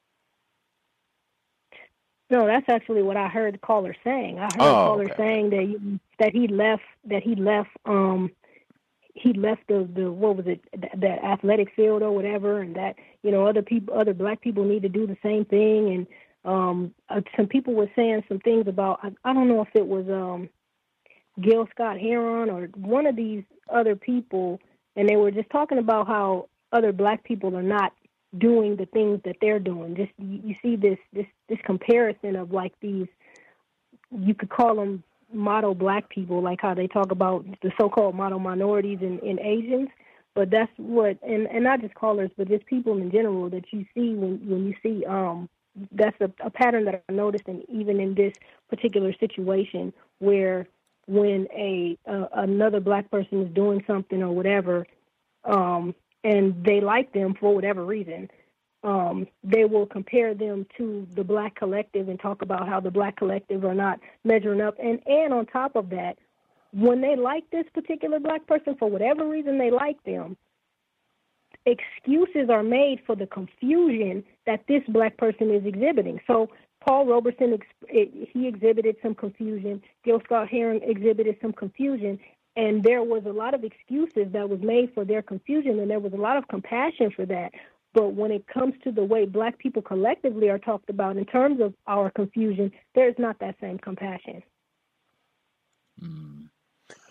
That is true. There generally is a very a dearth of compassion uh, for black people. Uh, I see it a lot of times individually as well, but certainly collectively, that is uh, absolutely true. And I think that's very common where uh, we'll end up kind of talking down directly, indirectly about black. That's why I said that lazy. I think that's another way it's sometimes manifested in saying that black people are lazy because we don't uh, anything really read or whatever it is uh, saying that black people are lazy that's why i've you know said for a long time i'm kind of resistant uh, to that because it's so easy to just fall into that common narrative that black people are black anything anything adverse uh, it's that is standard operating procedure niggers are defective. Yes yes we should get rid of them. CRISPR edit them out. Yes there's something wrong with them. It's very common something to be mindful of. Uh, we have one more thing, one more thing from Ivy. I'm sorry, just one more thing. Um, in terms of like uh, the comparison, in terms of the, the the model black person, for example, um, one one thing that I heard and that you know I kind of expected, like when you talked about the laziness, for an example, Paul Robeson, he had a, he knew all those languages, and I was hearing about how basically how uh, black people in general they're not doing that. So you have this situation where you like this particular black person for whatever reason, and you're comparing that person to the collective and how the collective is not measuring up, and in this case, as I said, it was that you know the the collective doesn't know you know different languages or whatever. Um, and you know, for example, that's one reason we haven't solved the problem is black people's fault because they don't know different languages like Paul Robeson does. So yeah, that was it. Thanks, Gus. I'm sorry. Yes, um, words certainly are important. Said that a lot tonight. Say that often in, in the history of the cows. Uh, but yeah, that is something to uh, be mindful of. That is a very common tendency to scold black people. Woo!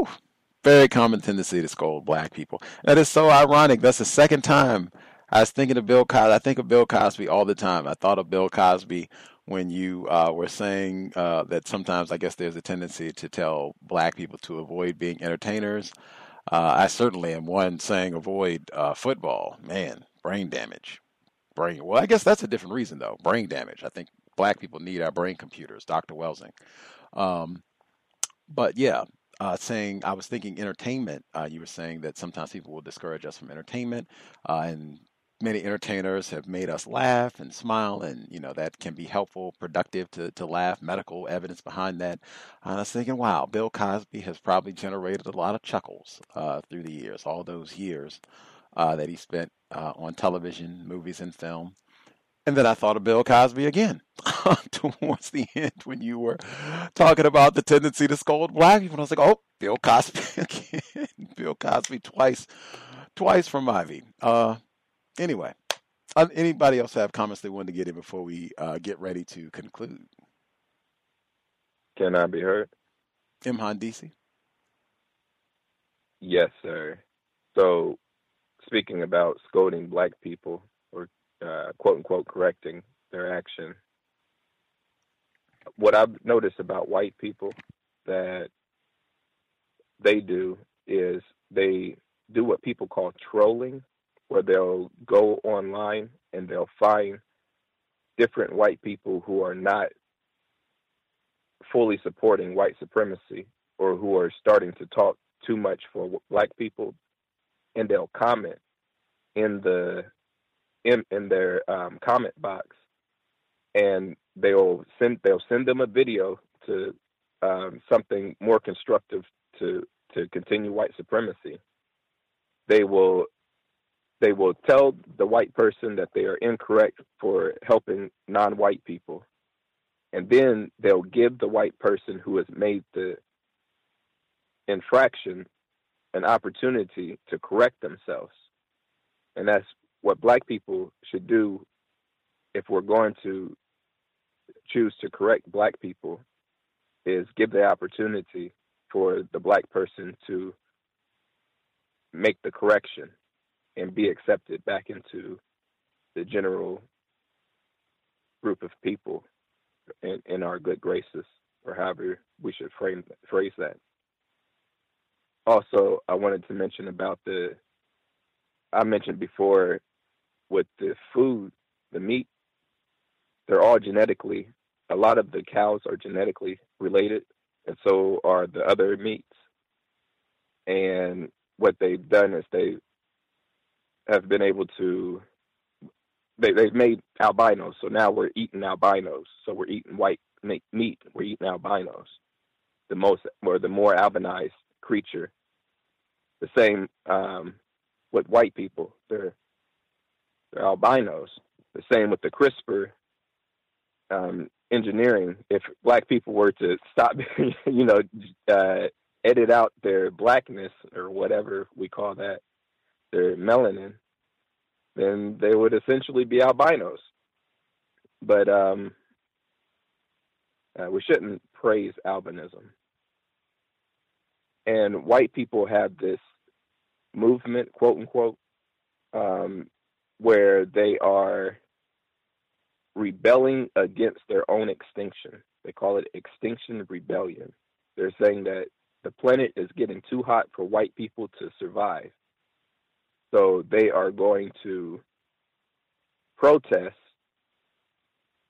and make a lot of um, news, get a lot of news news coverage about the extinction of. They call it the extinction of humans, but it's really the extinction of albinos, of white people. They're fighting against their own extinction. Uh, thank you. Much obliged, uh, Imhan DC. Uh, victims guaranteed qualified. Uh, just my view. Uh, I've come to a conclusion on one component just because I see a lot of a strong tendency to uh, scold or uh, correct, uh, criticize uh, other black people, victims of racism. And I've said for a long time the person who we know the most about in terms of flaws, screw ups, where they are slacking in their codification is ourselves. So we should start with that first. Uh, and I do not, I am not in the business of correcting other non white people. We are all, unless I'm misinformed, everybody who is participating in this broadcast is still subject to uh, the system of white supremacy. Uh, you, I just don't know how logically you can quote unquote correct or criticize somebody else and how they're responding to the system of racism if you are still subject to that same system. Uh, that's why I try to uh, avoid doing that. And a lot of time, most of the time, like I won't put a number on it, but most of the time, I have seen where this is not constructive. It's not well received. Uh, I think the time to offer constructive uh, critique or to correct someone is if they have uh, requested it. They have asked for feedback. They're open to feedback. If they've already said, I am about solving the problem of racism, white supremacy, and I would like feedback on such and such a thing, then great. But I've just not seen we're going and telling another. Even I can think about the food thing. Like I've just not seen we're going and telling a black person, like, uh, look at here. That Popeye's chicken sandwich is probably not the best thing. You probably shouldn't eat that. I generally have not, uh, yeah, have not uh, had such good luck with that. Like you have to be really careful. People like their chicken sandwiches.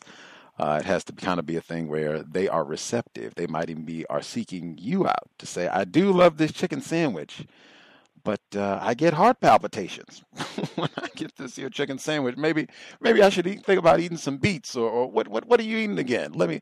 That's where I've seen it works really well. Minimizes the name calling and such, but VGQ, VGQ. Uh, that's three hours. Can I be heard? If you can do it in 30 seconds. Uh, yes. Uh, uh Mr. Clark uh, on his Facebook earlier this week uh, uh asked a uh, question primarily to black females about the real life advent of their mistreatment by uh, white as well as non white males. But at, at the same time, uh, the seeking entertain being entertaining uh, the pro- some program that that uh, Mr. Perry uh, has on I believe on BET. I don't I don't know what it is, but it's something about a black female getting mistreated. Thirty seconds. Uh, or that was thirty seconds. On this. Thirty seconds. Much obliged. We'll have to ask a uh, retired firefighter again. Although I'm, yeah, I generally don't care about uh, Tyler Perry. Like, whoo, man, oh man. Read. What is Doctor Grandcester? Reading is more important than watching television. Woo. Yes. Yeah, well, I was going to mention about the series on oh, Malcolm X. Uh, we'll get it. We'll get it uh, next time. I will make sure to pick up. Uh, I will write myself a note. Series on Minister Malcolm's murder. Tyler Perry, Mr. Clark's Facebook Facebook post. I'm making myself a note, and we will get retired firefighter who should have a portion of narration coming up. I don't know if it'll be this week or the following, but if we have any other folks who would like to join him in narrating uh, for Paul Robeson's biography, which has already been referenced, drop an email would be great if we had lots of folks who would like to read. So it'll be super easy. And uh, it's a short book. So nobody will be doing a lot of reading because we will be done in short order untiljustice at gmail.com. Much obliged for everybody participating. Uh, I think just from the conversations I had today, I guess they're doing all the Halloween nonsense this weekend. So I hope people are staying as safe as they can. Uh, this is a great week great weekend to be sober. You do not want to be out and about. I suspect that there uh, will be probably an increase in uh, sobriety checkpoints, and they generally like uh, do some gerrymandering and place those in areas that have a high number of black residents. Uh, I also would expect there to be a lot more uh, motorists who are under the influence, whichever part of the world you're in, just because that's a part of the holiday to dress up uh, in something really pro- provocative and sexually trashy uh, or something lewd, uh, and then to consume a lot of narcotics and go out and behave like a moron. Uh, so I would expect there to be motorists uh, who are impaired. Be mindful of that. You might want to do some defensive driving and/or take uh, Dr. Kambon's advice and avoid being out late in the evening. I would say, especially uh, this evening, uh, and probably all the way through the week, because they'll be doing the silliness all the way through November. So, be mindful uh, and try not to binge out on the candy. I just told somebody today before I was vegan. I used to pig out on those Snickers. I would be looking out for this time of year. It is Snickers time. Oh my goodness. Try not to binge on all that sugar. It is just horrible. Uh, be mindful of what you eat. That is racism, white supremacy right there. Use logic eat well. Uh, try to uh, minimize, if you can't avoid outright, at least minimize uh, that that right there, the system of racism, white supremacy dictating. Oh yeah, this is what to do. This is normal. Go ahead and have you know 5, 20, 15 uh, pieces of chocolate and all the rest of this candy to ruin your teeth and and get some weight on you as well. Leave it alone. Veggies, fruits, mindful consumption. Sobriety would be best under conditions of white supremacy. In addition to being sober, let's be buckled up every time we are in a vehicle, passenger, or driver. Let's do all that we can to be as safe as possible under conditions of terrorism, white supremacy. Uh, in that vein, let's be off the cell phone if you're driving. Uh, again, just trying to do all the little things that we can to stay safe. With that, Creator, we ask that you help us remain patient with other victims of white supremacy. Remember, they are victims. Remind us they are victims of white supremacy. Help us remain patient with ourselves. Remind us that we too are victims of white supremacy. Help us to consistently demonstrate the highest levels of black self respect at all times, in all places, each and every time we are in contact with another black person. It has been time. Replace white supremacy with justice immediately. Cal signing out. Thanks all for tuning in. Nigga, you so brainwashed. I'm a victim, brother. Problem. You're a victim. Yeah. I'm a victim of 400 years of conditioning. Shut up. The man has programmed my condition. Mm-hmm. Even my conditioning has been conditioned. Hello, it is Ryan, and I was on a flight the other day playing one of my favorite social spin slot games on ChumbaCasino.com. I looked over the person sitting next to me, and you know what they were doing? They were also playing Chumba Casino. Coincidence? I think not. Everybody's loving having fun with it. Chumba Casino is home to hundreds of casino-style games that you can play for free anytime, anywhere, even at 30,000 feet. So sign up now at ChumbaCasino.com to claim your free welcome bonus. That's ChumbaCasino.com and live the Chumba life. No purchase necessary. VGW. Void were prohibited by law. See terms and conditions. 18 plus.